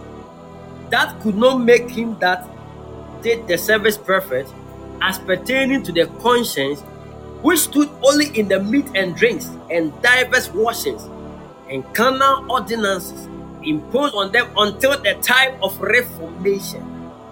But Christ become an high priest of good things to come by a greater and a more perfect tabernacle, not made with hands, that is to say, not of this building, neither by the blood of goats and calves, but by his own blood. He entered in once into the holy place, having obtained eternal redemption for us. Now, listen. For if the blood of bulls and of goat and the ashes of an heifer sprinkling the unclean sanctified to the purified of the flesh, how much more shall the blood of Christ, who through the eternal Spirit offered himself without spot to God, purge your conscience from dead works to serve the living God. And for this cause, he is the mediator of the New Testament, that by means of death, for the redemption of transgressions that were under the first testament, they which are called might receive the promise of eternal inheritance. For there, for where a testament is, there must also of necessity be the death of the testator. For a testament is of force after men are dead. Otherwise, it is of no strength at all while the testator liveth. Whereupon neither the first testament was dedicated without blood. For when Moses had spoken every precept to all the people according to the law, he took the blood of calves and of goats with water and scarlet wool and hyssop and sprinkled both the book and other people, say, This is the blood of the testament which God had enjoined unto you. Moreover, he sprinkled with blood both the tabernacle and all the vessels of the ministry, and almost all things are by the I are by the law purged with blood, and without shedding of blood. Listen, and without shedding of blood is no remission. Is no remission. Mark Hebrews chapter 9, verse 22. Yes, Hebrews chapter 9, verse 22. So without the shedding of blood, there is no what remission. It was therefore necessary that the patterns of things in the heavens should be purified with this, but the heavenly things themselves with better sacrifice than this. For Christ is not entered into the holy place made with hands, which are the figures of the true, but into heaven itself, now to appear in the presence of God for us, nor yet that he should offer himself often, as the high priest entered into the holy place every year with blood of others, for them must he often have suffered since the foundation of the world. But now, once in the end of the world, had he appeared to put away sin by the sacrifice of himself, as it is appointed unto men once to die, but after this the judgment. So Christ was once offered to bear the sins of many, and unto them that look for him shall he appear the second time without sin unto salvation. I took my time to read all the scripture for a reason. Go and read Hebrews chapter 9, the whole chapter again and again and again. It will summarize the tabernacle for you. Now he is showing us that the tabernacle was not the real deal. It was something to come. It was a figure of the thing to come. As the high priest entered even into the tabernacle once every year, so has Jesus entered in the presence of the Lord. And he has done all that the high priest was supposed to do yearly. We need not to do it yearly, but we must understand the protocols of walking in the spirit. That will also help us to understand how our tests work even in our life and spiritually connected to the believer. Now, listen, are you ready now? I wanted to show you something about the tabernacle based on the incense in Luke chapter, was it 1 verse 11? Yes. While the angel was standing beside the altar of incense. Now, the location of the tabernacle was at Sinai, Peninsula. When it comes to the tabernacle, when I was a young guy in ministry, I'm still a young guy in ministry. When I was very, very young, I started studying the tabernacle. So, one of the things that I can pride in is the message about the tabernacle. I can tell you the story from the beginning of the tabernacle to the end. Whatever it takes. I'm not bragging. I have studied it because I it helped me to understand how to enter the presence of God. That's why anytime I mount the pulpit, anytime I am speaking, the presence of God is so thick. Even in your house, you could still feel it. Even certain sickness in your life, once I am just speaking, that sickness will just leave you. People will begin to receive testimonies. It doesn't come easy. I have learned how to enter into His presence. Now, the shocking thing is that the tabernacle was built at Sinai Peninsula and it took six months to build. It took what? Six months. Now, the number six is the number of man. Now, if I'm teaching about a certain subject, I will point to you. It means that no matter what God wants to build, He must use man. Six is the number of man. It took six months for them to build the tabernacle. Six is the, is the number of man. No matter what God wants to do, He must use man, or He will do it through man. So, honor man. Am I talking to somebody? Appreciate man, celebrate man. Can I continue? There is something that they, we call the glory cloud, but I'll put this thing aside. But make sure that you people remind me. I will teach you, okay, some other time. Now, listen. The things that were used were precious metals. That is number one, gold. Number two, silver. Number three, bronze. Number four, rich fabrics, animal skins, and rare woods. Okay. Now, in Exodus chapter 25, verse 1 to 9, that is where you will find why the tabernacle was built. The people were instructed to build the tabernacle as God instructed Moses to tell the people to bring offering out of their good heart. And that is a willing heart. Speak to the children of Israel that they may bring me offering. When your pastor tell you bring me offering, it's not wrong. That they may bring me offering for everyone who gives it willingly. Will you take it from them? I can reject your offering. I have rejected some before. There were people that wanted to do certain things. I rejected it. Not that God told me. There are some people God told, but not everybody. If you're a man of God, don't be gullible in accepting everything. You see everything, you want to take it. People give you everything, you take it. Sometimes tell them, keep it, keep it, let it be there. Unless that one God is telling you, take it. Now go and read Exodus chapter 36, verses. Can somebody put that part, that part for me? Any project of God must be your project. Any project of God must be your project. Now let's go. Exodus chapter 36, verse 6. We are still in the second definition of, of altars. Oh. Eh, eh, eh. Exodus chapter 36, verse 6. There is a certain statement there. I want to read it to you. Eh. And Moses gave commandment, and they caused it to be proclaimed throughout the camp, saying, Let neither man nor woman make any more work for the offering of the sanctuary. So the people were restrained from bringing. Look at this. They give. So the people give so much that Moses was now telling them, I don't need it again. My God. May God raise people like that. That they will understand that whatever the man of God is building becomes an altar for them. That if they're able to help build the church of God, they are building their own destiny. If they're able to help to support evangelism program, mission program, it is for their own good. They give so much that Moses told them, Boss, it is okay, I don't need them again. Are you following?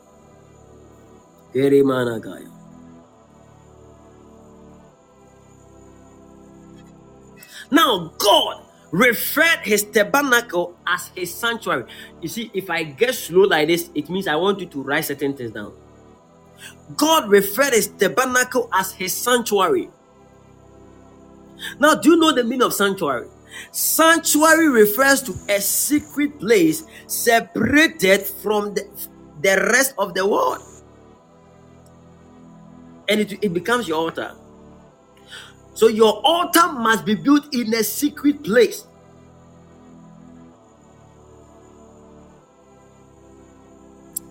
The structure was also prepared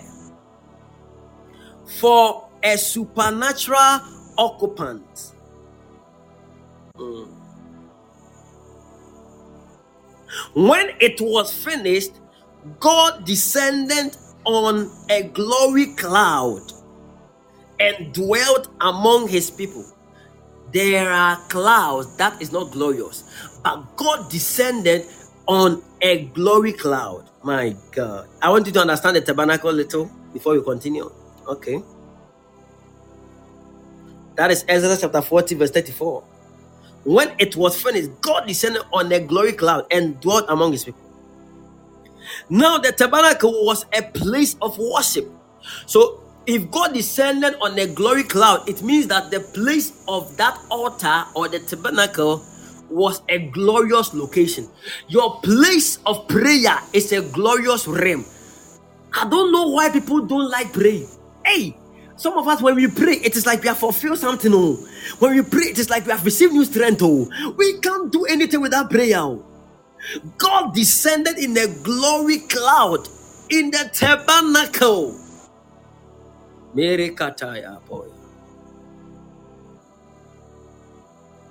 Mm. The next point. The tabernacle was a place of worship where the children of Israel gathered to worship God. Okay, the next point. Tabernacle was also a witness. Now let's go. Acts chapter 7, verse 44.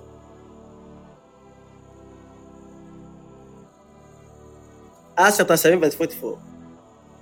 Let's be fast. Somebody be fast for me. Help me. Help me be fast. We have a lot.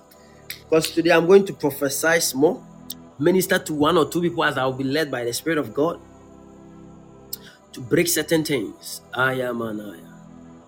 Sontemele kaparadiaya. Eleni managaya. Our fathers had the tabernacle of witness in the wilderness and he had appointed, speaking unto Moses, that he should make it according to the fashion that he had seen. Now, listen, God has never changed heaven, heaven has never been refurbished. That is why this meaning of altar is very, very important. The tabernacle was built according to what he showed Moses, the vision Moses had in the heavens. The fashion he saw, he told him to build the altar according to that. And the Bible said the altar became what? A witness. So the altar was what? The tabernacle was what? And a witness. A witness. Mm, a witness. So anywhere you set your altar, it is the place of witness. When anything is about to fight you, your witness is the one that defends you. Am I talking? You know, when you go to the court, they say, Where is your witness? If you don't have a witness, it becomes difficult for you to defend yourself. So an altar become your witness, a defender. Witness because they carry certain information that are vital for your defense. Uh, you are not getting the whole concept. But may God help you. My God. Korosi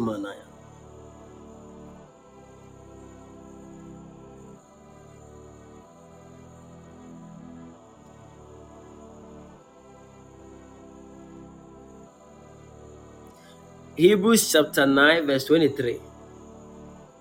The Bible says that it was therefore necessary that the patterns of things in the heavens should be purified with this.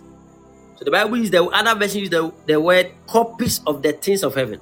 So whatever was happening in the Old Testament at the tabernacle was the copies of heaven. Now, do you know the Greek word for tabernacle? Somebody say dwelt. Somebody say dwelt.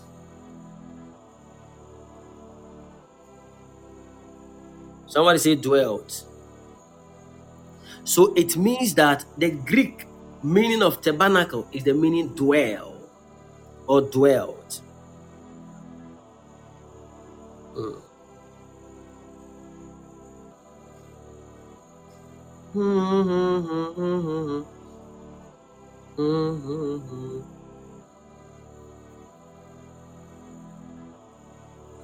Dwell because it symbolized the temple of God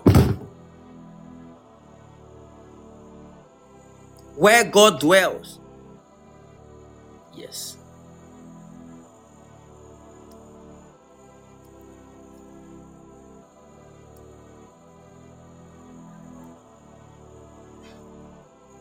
Okay. So that was just by the way. So now let me go straight based on what I have studied about the tabernacle. Now you know a lot about the tabernacle. I get you know why the tabernacle was established. You know the picture that Moses had. He had the picture from heaven. He saw it, the copies of heaven, and he built the tabernacle. You know the purpose of the tabernacle that God want to dwell among his people. That's why the Greek meaning of tabernacle is dwelt. It is a place where humans meet God or divinity meet humanity. Am I talking to somebody? Yes. And there were things that were placed in the tabernacle. So we are going through now because we saw in Luke chapter 1, verse 11 that tabernacles, sorry, altar when we were studying about altar, we saw that one of the definitions of altar is that it's a place or a platform or a system where spirit realm makes contact with the physical realm on legal grounds. So the tabernacle was also an altar where spirit realm made contact with the physical realm on legal grounds. Legal grounds because the priest was always doing or performing certain rites before certain things will be done. For the people to be saved, it took certain things, certain activities. I get it. That become the legal ground for them to be saved. Am I talking to So when people are referring to their altar, it because of they being able to fulfill the terms and the conditions of the altar. Now, the altar also can enter into covenant because altar become an agreement place for man. So if I agree with an altar, I make sure that I fulfill my assignment or my covenant assignment. Yes, if I am able to fulfill that, then anytime I am in trouble, the altar must also fulfill his assignment. Am I talking to somebody? Everybody has a role to play. Okay. Now, outside the tabernacle, I said it has been divided into two compartments. Compartment, we have outer court and inner court.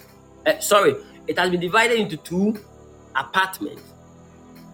Yes the outer court, two courts, the outer court and the inner court.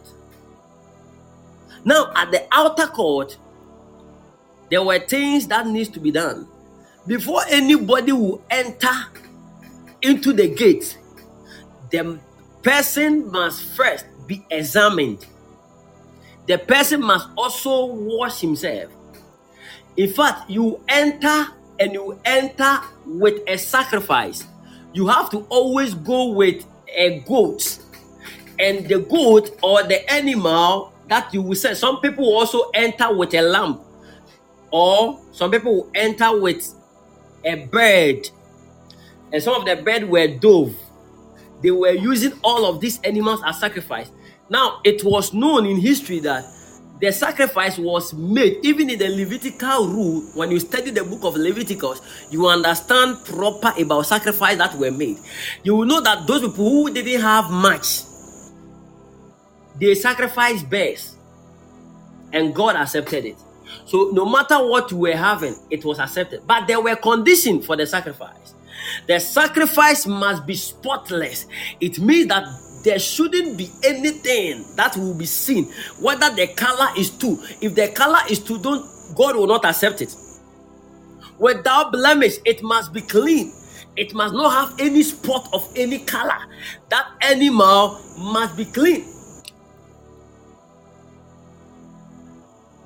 And most most of the most of the sacrifice they made were animals that were three months and seven months old. Now they needed animals that has not even been touched. That means that the animal must be virgin.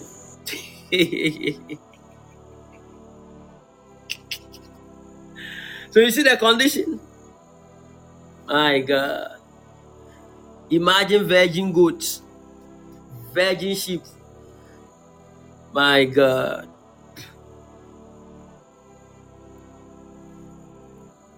So there were conditions. Mm. Now, when you enter, there is a priest there who will guide you, and they are part of the priest they were part of the priest that come from the Levitical order. Are you following? Yes. They were guiding people to make sacrifice. Now, if any man sinned in the olden days, they would take these sacrifices, enter into the first court, which is the outer court. When they enter there, the priest will now, the one at the gate will check the animal. You enter. When you enter, another priest will also check you and take the animal. That is the that is your sacrifice. And he will now lay hands. Your hands, oh, you will put your two hands on the head of the animal and you will transfer everything. Now, it, uh-huh, it's like a checkpoint. You put your two hands some of you go to nightclub, and the nightclub we have checkpoints. I didn't know that nightclub we have checkpoint. One day I was passing somewhere and I saw people and they were in line. And I said, Ah, what are these people doing? Said, They are the checkpoint. I said, Ah, nightclub, going to dance, going to going to sin. You are checking me. Don't check me. If I'm going to sin, you are not supposed to. We are all sinners there. You are going to sin. I'm going to nightclub and you are you are checkpoint. Yes. Karadimanaya. Thank you, Father. Are you learning? I have few minutes to end my first message on altars, part one. Yes. Before I begin to pray for people, but listen, let your attention come alive. He says, Spirit meet the physical, right? It's a place or a system. Okay. Oh, man of God, you are welcome, Madam Fupa. God bless you, Papa. You said you have a question. Okay. Papa, you can ask. Yes.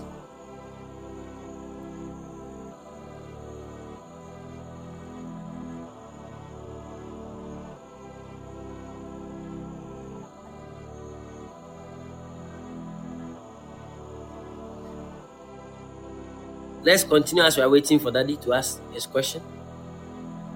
Yes.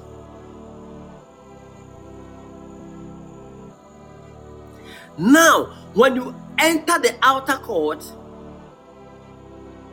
there was what we call the brazen laver and the brazen altar.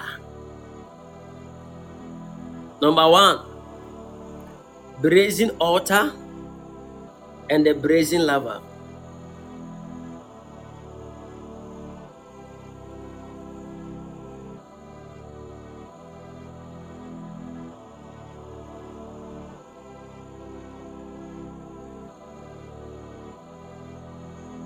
Exactly, daddy. Exactly. So you will get there. I'll point to people. That's why I said that the you see altar, the idea of altar that that's why I was drawing people's mind to it. that the idea of altar is first godly, is first holistic. Because anytime we make mention of altar, people tend to think that it is evil. So the question that Daddy was saying is that these acts are what our fetish priests do, but they claim they were there before Christianity came. We can see they copied from us. Exactly. So we will get to a point where I will tell you that anything God was doing, they copied it and they turned it evil. That is why I also told you that God made us as an artist. And that is why people can pour snap and all these things on you. And you become a god to them. Are you getting it? Yes. Mm-hmm.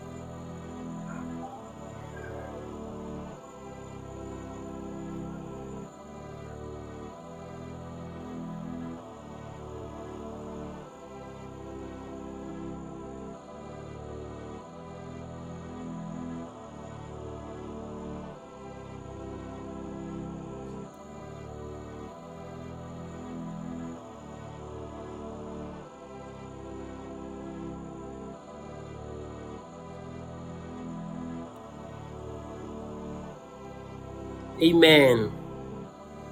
Somebody said, I don't want service to end. That is beautiful. You are matured. You want to learn more of God. May God bless you to know more of Him. Now, there are three elements of altars. I'll go there, but write it down. Element number one is the earth. Element number two is wind. Element number three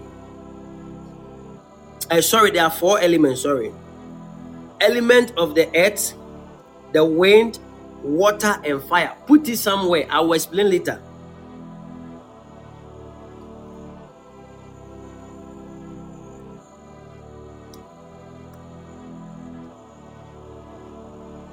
Earth, wind, water, and fire. And this one remind me of it.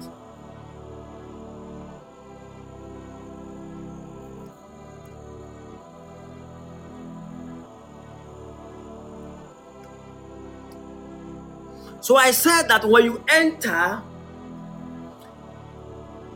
into the tabernacle, we have what? The brazen laver.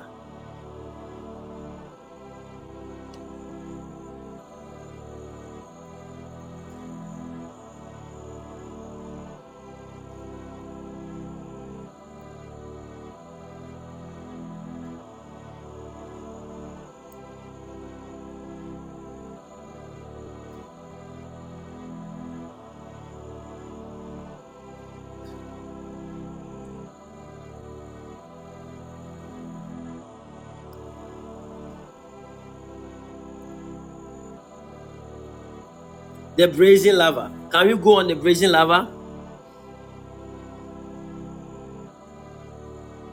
Now, the brazen laver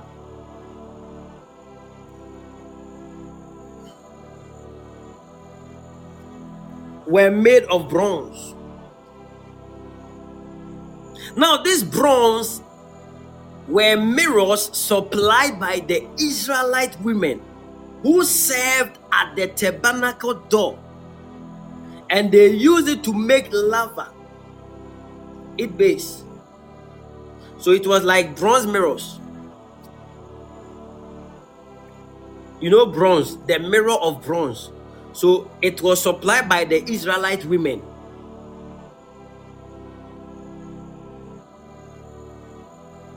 And these people were serving at the tabernacle door. And they use it to make the laver and its base. And they were then anointed with holy oil along with the tabernacle, all its furnishing and the priest. So it was made by men. But when the anointing from the man of God was sprinkled on those things, it became a holy brazen laver for holistic use. Are you following?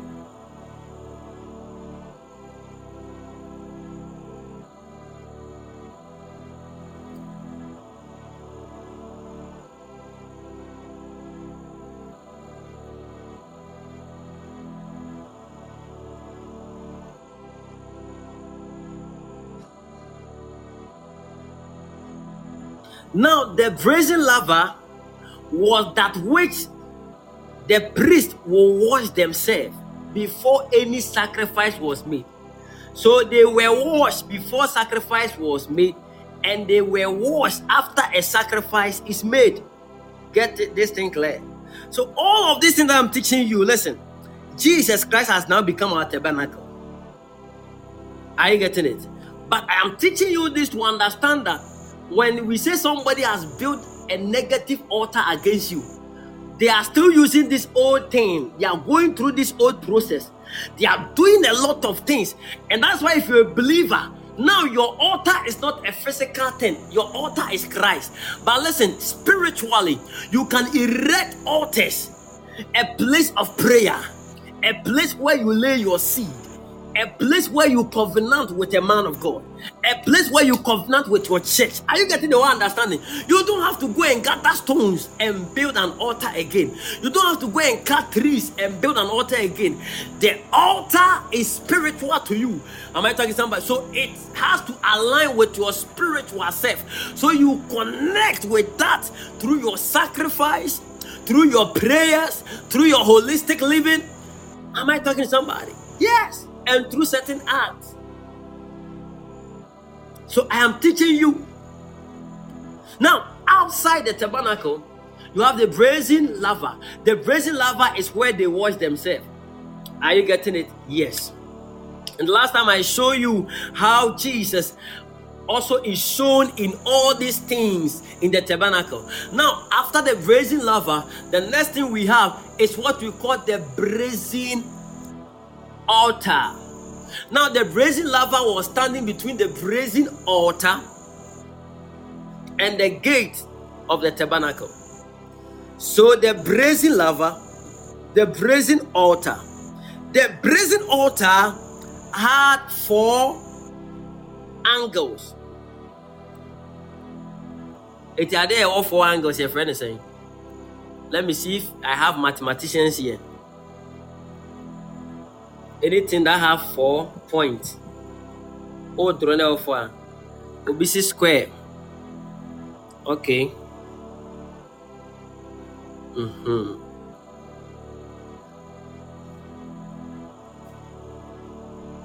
obi rectangle. Mm-hmm. okay so i should have explained it well.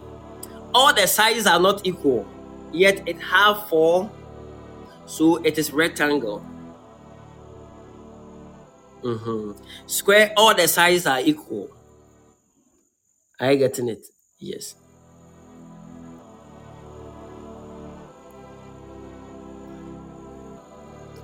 Yes. Okay. So that was the tabernacle was like that.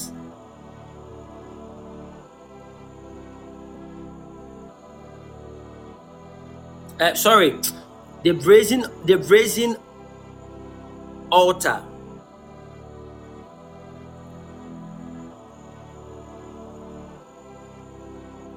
I want to find the scripture where the Lord gave the dimensions.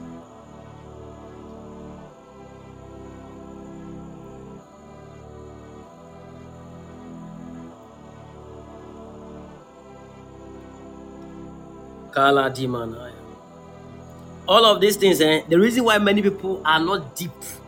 And you see, if you are not deep, the Bible says deep calleth unto deep. So you see, I some people I don't want to be deep. I don't want to be. You don't want to learn. You are you are just lazy. Learn, have deep understanding about what you are talking about.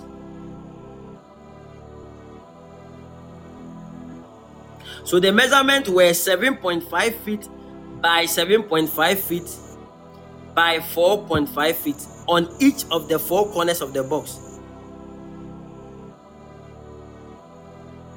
So Exodus chapter 27 verse 1 to 8. I think when you read it, you will see it. Yes.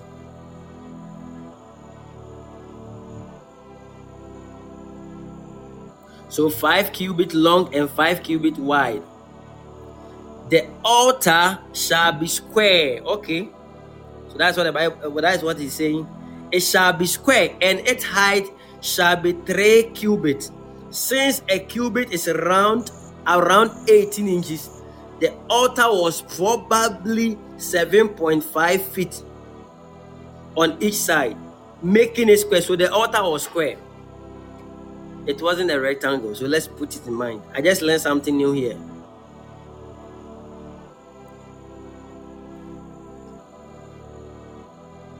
This is serious. Okay, God bless you. So five cubit long and five cubit broad. The altar shall be square. Mm-hmm. So it is clear now. So the altar was square. Pepepe was perfect. Okay. Now at every point of the altar, there was a horn.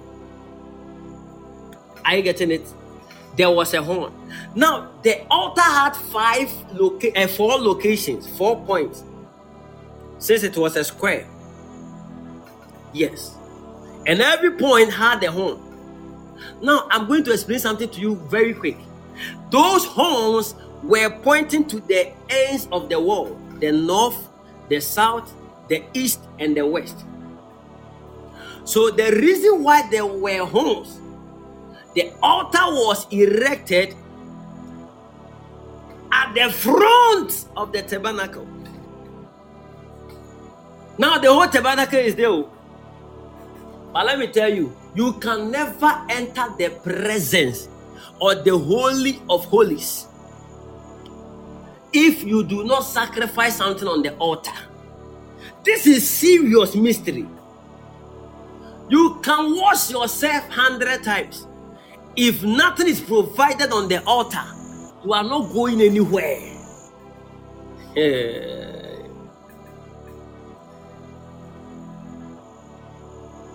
Are you following? Four horns on top of the altar. Now, every horn the moment a sinner will bring an animal, the sinner will now lay hands, there are two hands, on the head of that animal. And that one it shows that we are transferring our sin to the animal. The priest will recite certain things and all that, and after they are done, the priest will cut the head of the animal. And the blood will begin to sprinkle now they will lay this animal on the altar. This is what the necromancer do. This is what the sorcerer do. This is what the witch people they do. This is what the priest in your father's house. This is what they do. Are you following? Yes. They are still doing this. And and the moment they do it, it is very quick. It will happen if you are not anointed if you are not covered, it will happen quick. You just sit there and be like, I'm I'm I'm a child of God. I'm a ch-. you don't pray, you're a child of God. Sit there. You don't sacrifice, you're a child of God. You don't pray. Do you know what it means to be a child of God?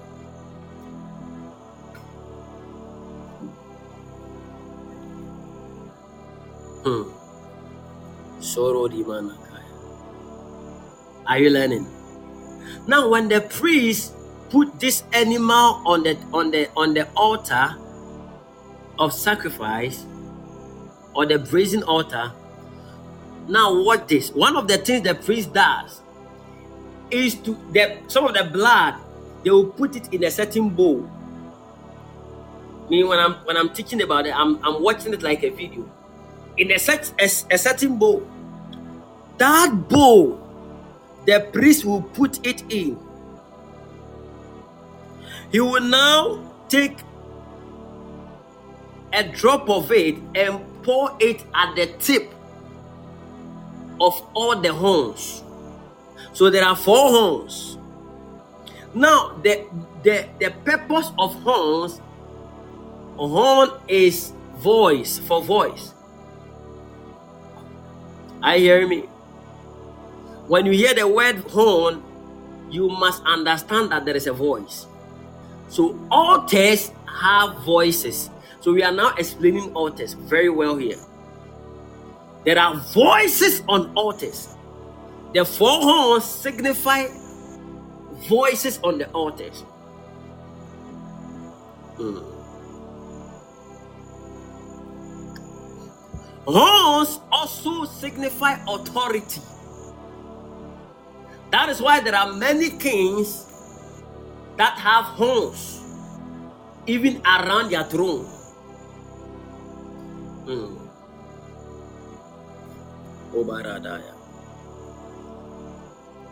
Somebody said then since we're expensive that time, pa, if you don't have money, if you don't have goods, it has nothing to do with TV money. And somebody say, and now some money. Eh, if you don't have goods, you are dead dead.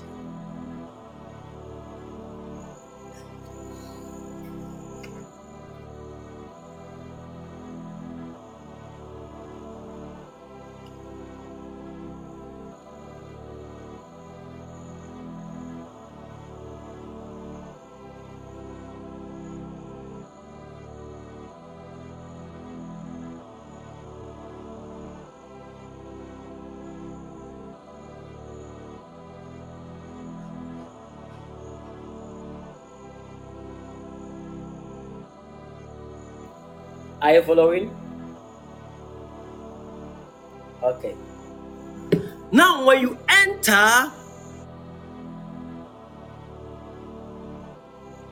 uh-huh, so that is why some men of God put oil in the horn for anointing.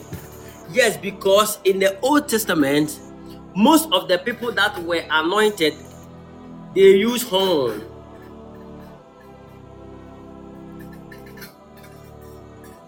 That is why the Bible says that, and your horn will be exalted like the horn of a unicorn. Because the longer the horn that it was, it also speaks about the glory, about that thing. So when you see an animal and the horn is very long, they say that this animal, the glory on this animal is much. Like it speaks about how beautiful that animal is. The same way, when your horn in the spirit is exalted, it talks about the glory in your life. So maybe you are you want to you want to learn how to prophesy. And the rest of the spirit, you will see a horn at the back of somebody. And as you are viewing this horn, suddenly you see that it is growing. It is growing and it is growing, it's growing, becoming tall.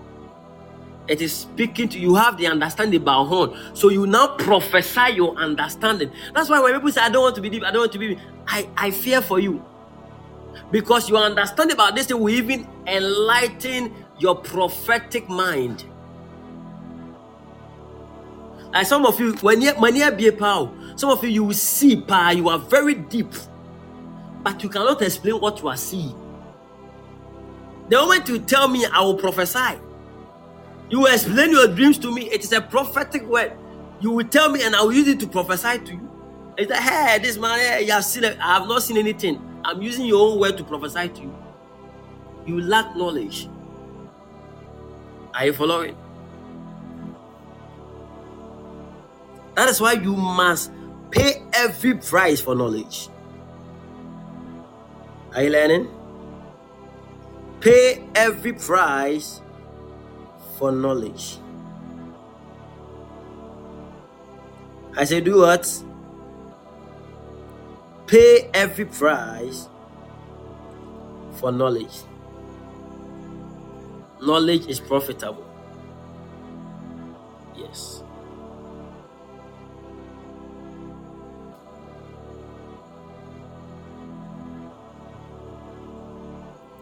Pay every price for knowledge.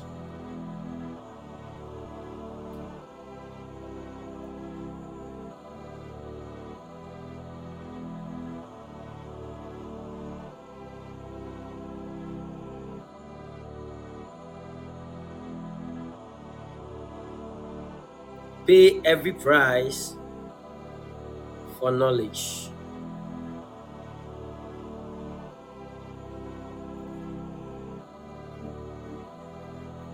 Okay.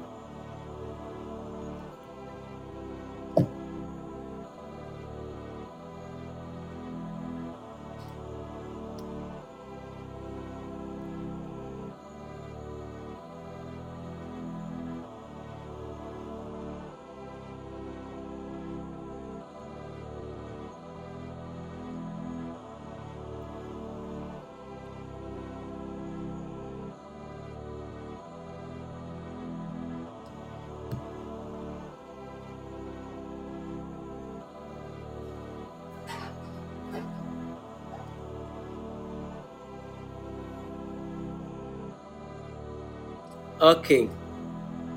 Can you continue? So the first thing you meet when you enter the tabernacle, I say is what? The brazen altar. That's the first thing you meet. Okay.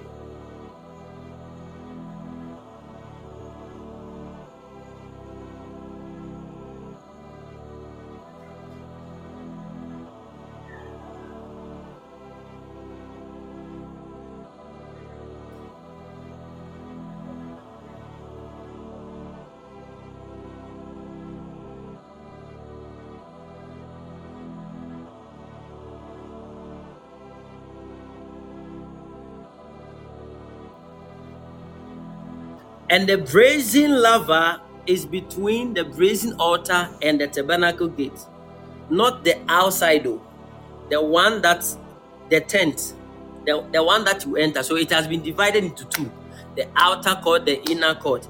In the outer court, you will see two things the brazen altar and the brazen laver. First, when you enter the court, the first thing you will see is the brazen altar. The second thing you will see is the brazen laver. Yes.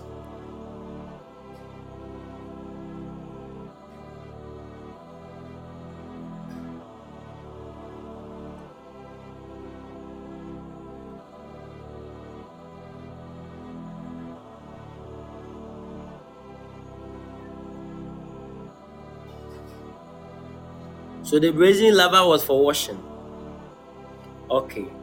Now, Let's go to the inner court. I said the outer court and what? The inner court.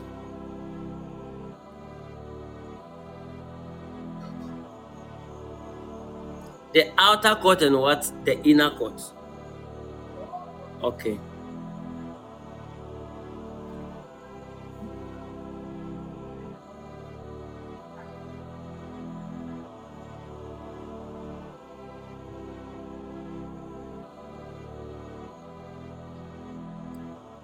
Are you writing?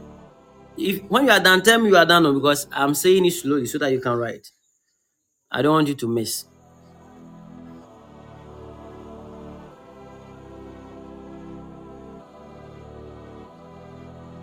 So when you enter,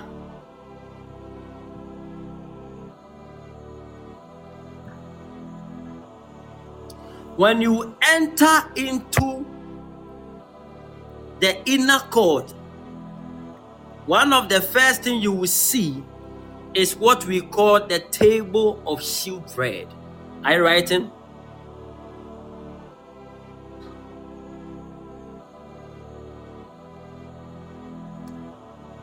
Daddy, please, you said something about horn being exalted. Can you please take it again? Yes. Let's look through the scripture. Today, it looks like I'm giving you people a lot, eh? Momfa nkyɛn mu ate. Sɛ musua adeɛ. Okay so psalm 92 verse 10 now understand that everybody have a horn. Everybody has a horn. Do you know that everybody has a horn? Psalm 92 verse 10 let's read together you have a horn. And these things should speak to you that if you have a horn, horn is only found on altars. This is the revelation. I didn't want to jump into that. One person a chain, but Mabusa a question. Daddy, please, you said something about horn being exalted. Can you please take it again? So let me explain it well. Everybody has a horn. So in the tabernacle, we saw that. Eh, aboa bɛyɛ dɛ wɔ ha asetena deɛ ee ɛsɛ ma mi hwene ma a ɔyɛ bi ɔbɛfa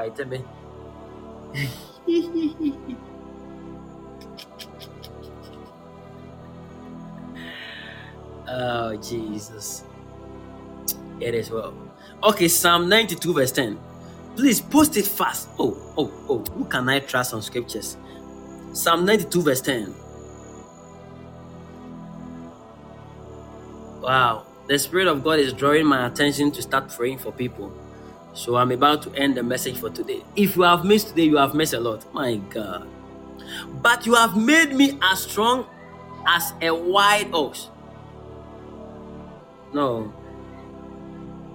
I don't want that. Eh, Psalm 92, verse 10. I want this. But you have exalted my horn. Please, whose horn? Please, whose horn? My God. But you have exalted my horn like that of the wild ox. You have poured over me fresh oil.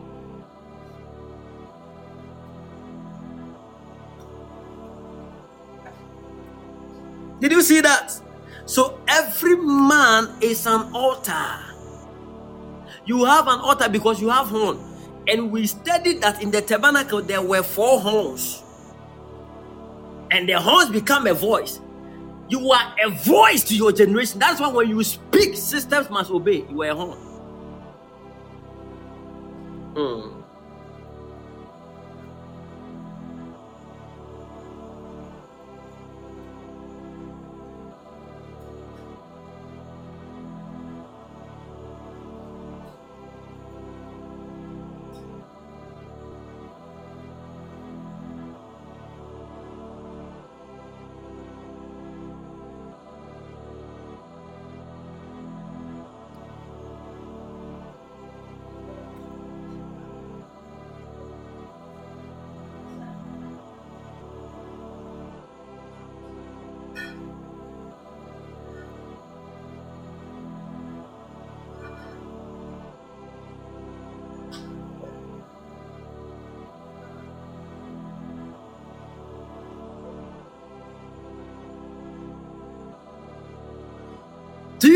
That?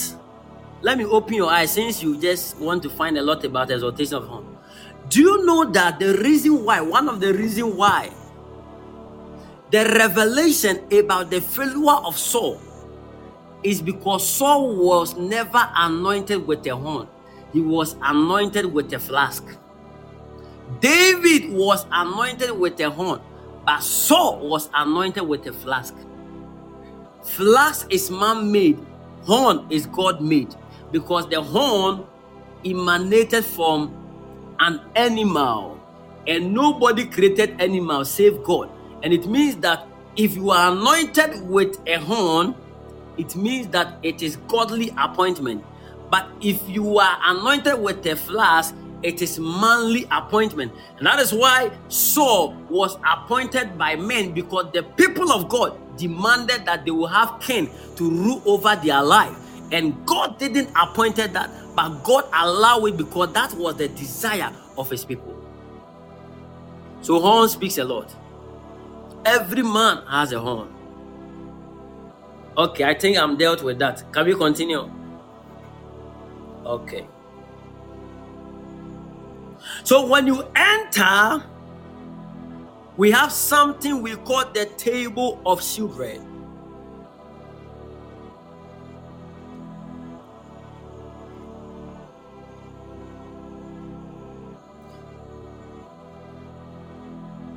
Now, where we have entered, now we have passed the outer court.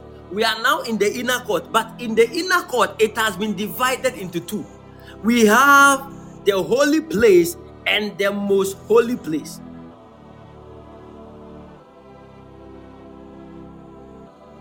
The most holy place was what was called the Holy of Holies.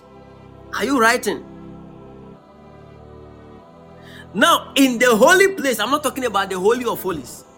In the holy place, there you will find something called the table of shewbread. And there were 12 loaves that had to be eaten by the priest every Sabbath. Now, the 12 is a symbol of the 12 tribes of Israel. But in typology, the bread was the bread, the bread there was Christ because he's the bread of life. Now, these 12 loaves, listen, I want your attention to come alive. Oh. These 12 loaves was supposed to be baked fresh.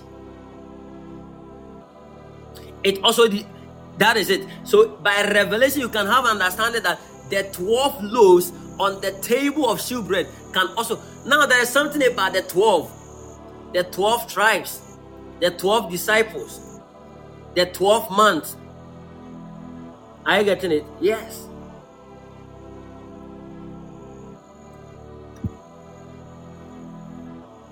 So it's a mystery.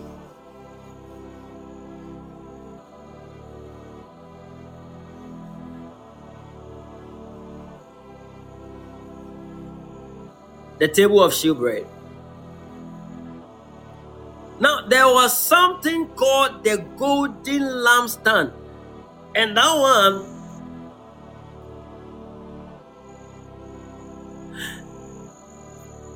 the golden lampstand had seven stand.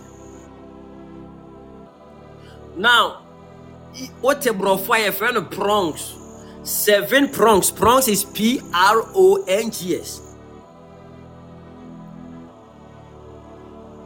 Now, among the seven prongs, you will see that there is three on the left, three on the right, and there was one at the middle.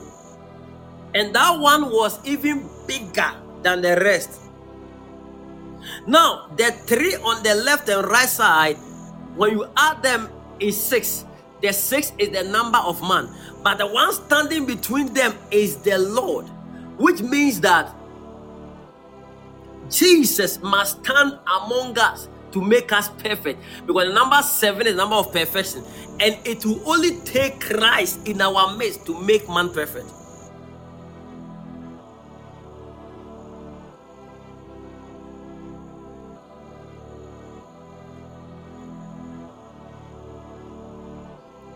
No man can be perfect unless they accept Jesus. Because Jesus is the seventh man. Now, there was no light in the tabernacle. The only light in the tabernacle was the lampstand, and it was called the golden menorah. You can call your son or your daughter menorah. Menorah Samoa. Menorah McEagle. Uh-huh.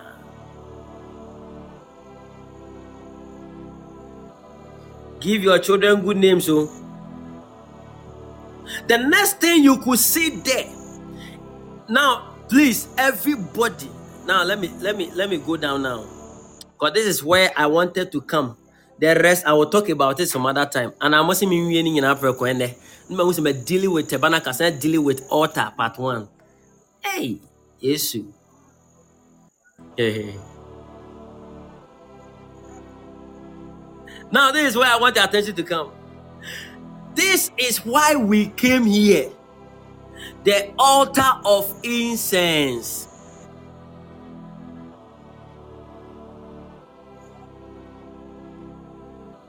Now, anytime the priest will walk into the holy place, to their right they will see the table of shewbread. To their left, the golden lampstand. But immediately in front of the curtain that led to the Holy of Holies, the second room in the tabernacle, was the altar of incense. So in Luke chapter 1, verse 11, what led us here?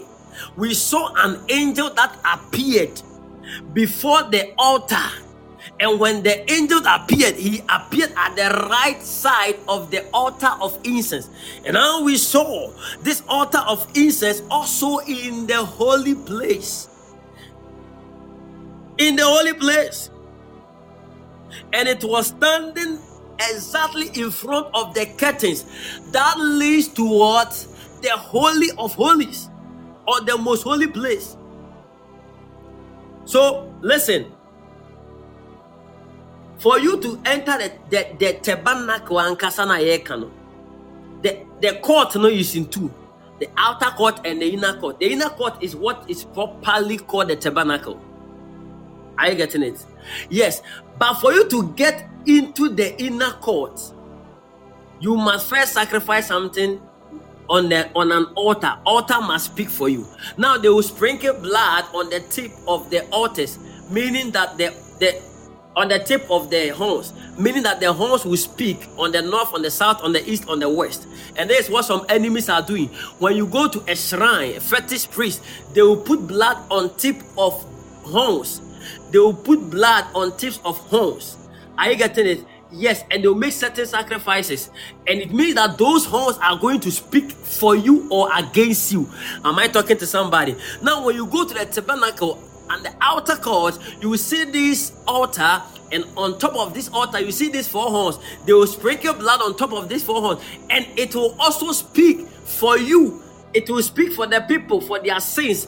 Am I talking to somebody? Now it also grant you entrance into the tabernacle, the holy place. So for you to enter the holy place, you must sacrifice. Now also for you to also enter into the most holy place, there is another altar.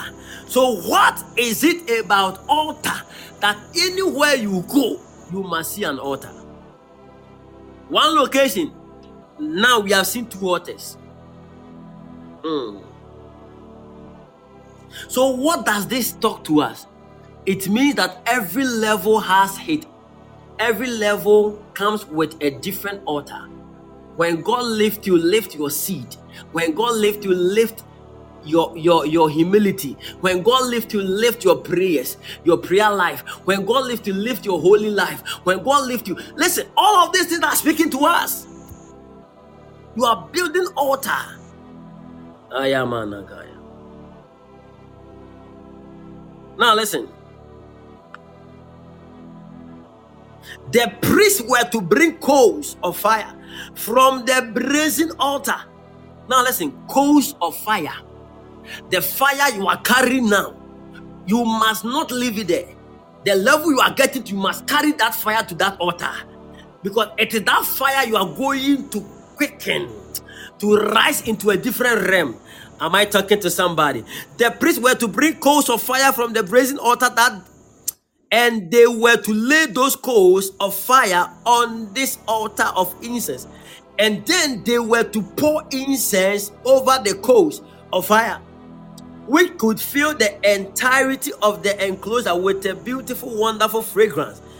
And here is the beautiful thing about this altar of incense typifies Christ intercessory work on our behalf. So I told you that incense is prayer. Hebrews chapter 7, verse 25. He ever lives to make intercession for us. Are you following? Yes. Okay, so after the altar of incense, you now enter into the Holy of Holies.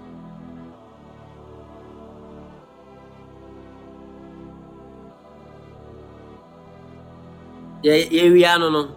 Yɛwia no no.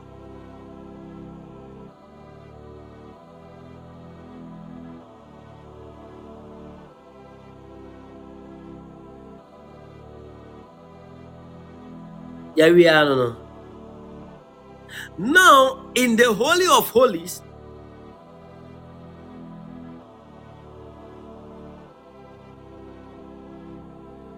there was that which we call the Ark of the covenant. This one, I'm not going to teach it again because it, it will delay my teachings on altars. But today I'm dealing with it once and for all. Don't come and ask me any question about it. the Holy of Holies, that is the place where the Ark of the Covenant was. Now, the Ark of, of the Covenant, on top of it was called the mercy seat. Someone who had been as above be on my saa ayi saa yes. That is the mercy seat. That's the mercy seat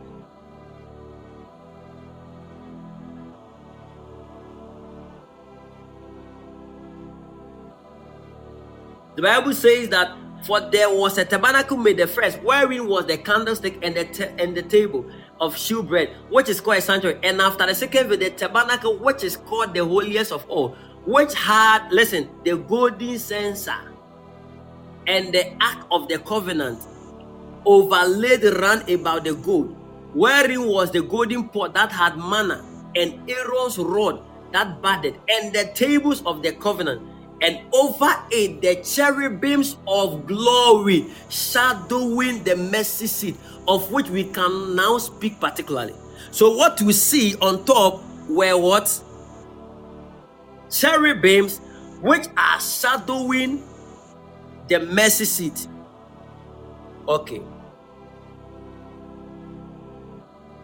Now, no priest was allowed to go there except the high priest. And he goes there once every year. But it will shock you that now we are all allowed to enter into the Holy of Holies. Jesus, the Bible says, when Jesus died, the curtains of the tabernacle it torn apart meaning that the entrance has now been opened to us everybody now have access to enter there but is your altar calling him mm.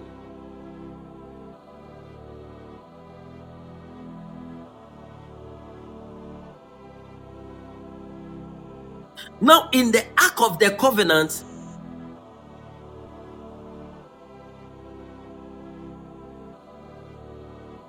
do you know that it was known that it was where God resided? And do you know that I told you that Moses built this place based on the vision that God showed him concerning heaven? So, this is also a kind of how the heavens were created or how the presence of God is. Because God wanted to dwell with men, but God said, If I want to dwell with men, build me a sanctuary. Okay, so if you want to know how heaven is, it is like the, the, the sanctuary. So even it means that in the presence of God, there are altars. Oh, Jesus.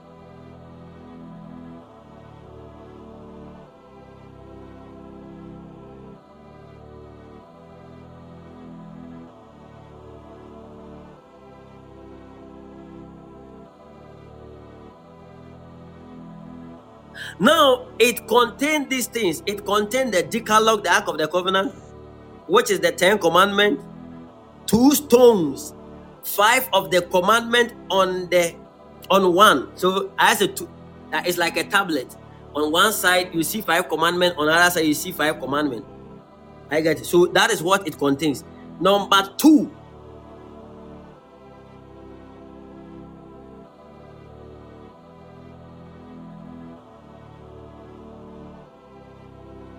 Are you done? Number two, it contained Moses or Aaron's rod that budded.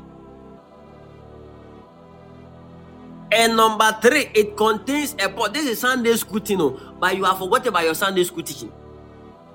Number three, it contains a pot with manna. All of these things are testament. It, it became a testament for people to also believe that truly God rain manna. Mm.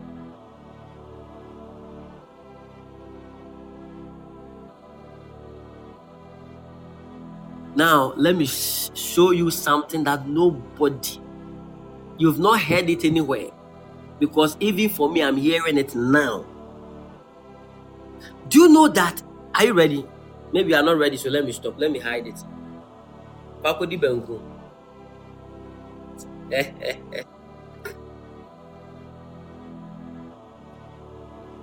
Do you know that in the Ark of the Covenant, it contained Aaron's rod that budded and the tables of the covenant, uh, covenant, sorry,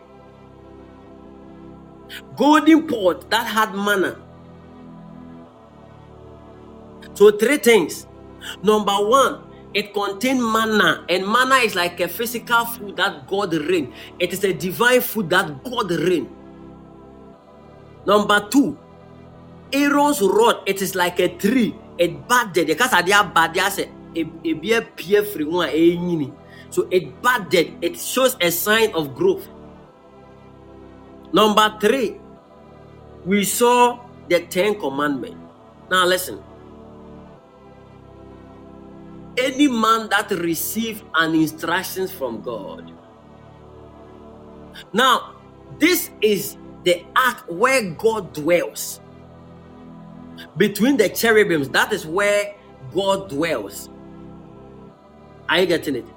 So it means that if we are to open it, we know what is in God. So if we open it, anything that is in God is what we will see in the Ark of the Covenant. Then we saw three things. And the three things we saw was commandment. That is number one. Number two, we saw Aaron's rod that budded. Number three, we saw manna. Mm. Why will God give his people manna to eat? Because of hunger. But God did not allow them to cook, He rained from heaven.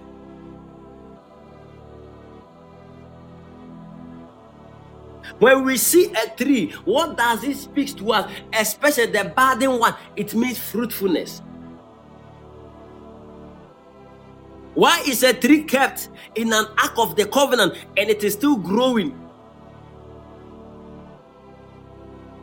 Eh. Why it why is it enclosed and it is still growing? Why is the manna not rot? Why is it that it has been closed? This is like rice. This is like maize. This is like we don't know the kind of of of, of that that meal, but still it never rot. What is keeping it safe?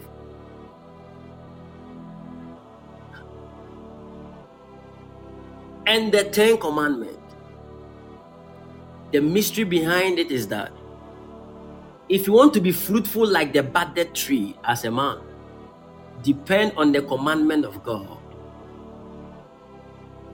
and the diet of God. There are two diet God gives His word and His divine provisions. Now, the manna is God's divine provision. The food you are eating, it is not blessed because you work for it it is blessed because God made provision for you to have that meal on your table. So God provides both your physical needs and your spiritual needs.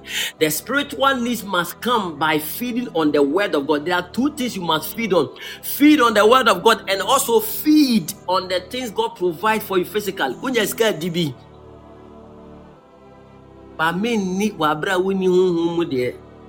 and you become fruitful. So the tree that was standing and being budded, it was possible because it was surrounded with two die, the physical one and the spiritual one. Following the commandment of the Lord and, and also depending on the diet of God will make every man successful. Now I have ended this. Everything in the sanctuary is pointing to Christ and I've shared with you before. Everything in it is pointing to Christ, but it is also a picture of the sanctuary of God in heaven. So, if you see an image of the tabernacle, you must also see an image of the presence of God. And He dwells among the cherubims where they have enthroned or shadowed or overshadowed the mercy seat. The glory cloud will descend between, and that, that is where you will see him. In fact, the app is shutting down. But the Lord bless everybody. God willing, tomorrow morning, I will spend time to minister prophetically. The app is shut. It can shut down any moment from now. I, I just realized it. The Lord bless everybody. Your understanding about altars will help you grow to erect proper altars unto the Lord and to put down negative altars. And today I pray for you. Every altar erected against you is cancelled in the name of Jesus. You are covered and you are blessed. Negative altars will not have hold over your destinies again. In the mighty name of Jesus, let the proper altar called Jesus defend your cause in life. In the name of Jesus, as you are sleeping, may you rise up into a new glorious morning. In Jesus' mighty name, amen. I'm the prolific George McEagle, and Jesus is my boss. Until we meet again tomorrow, 6 a.m. is bye for now. My God.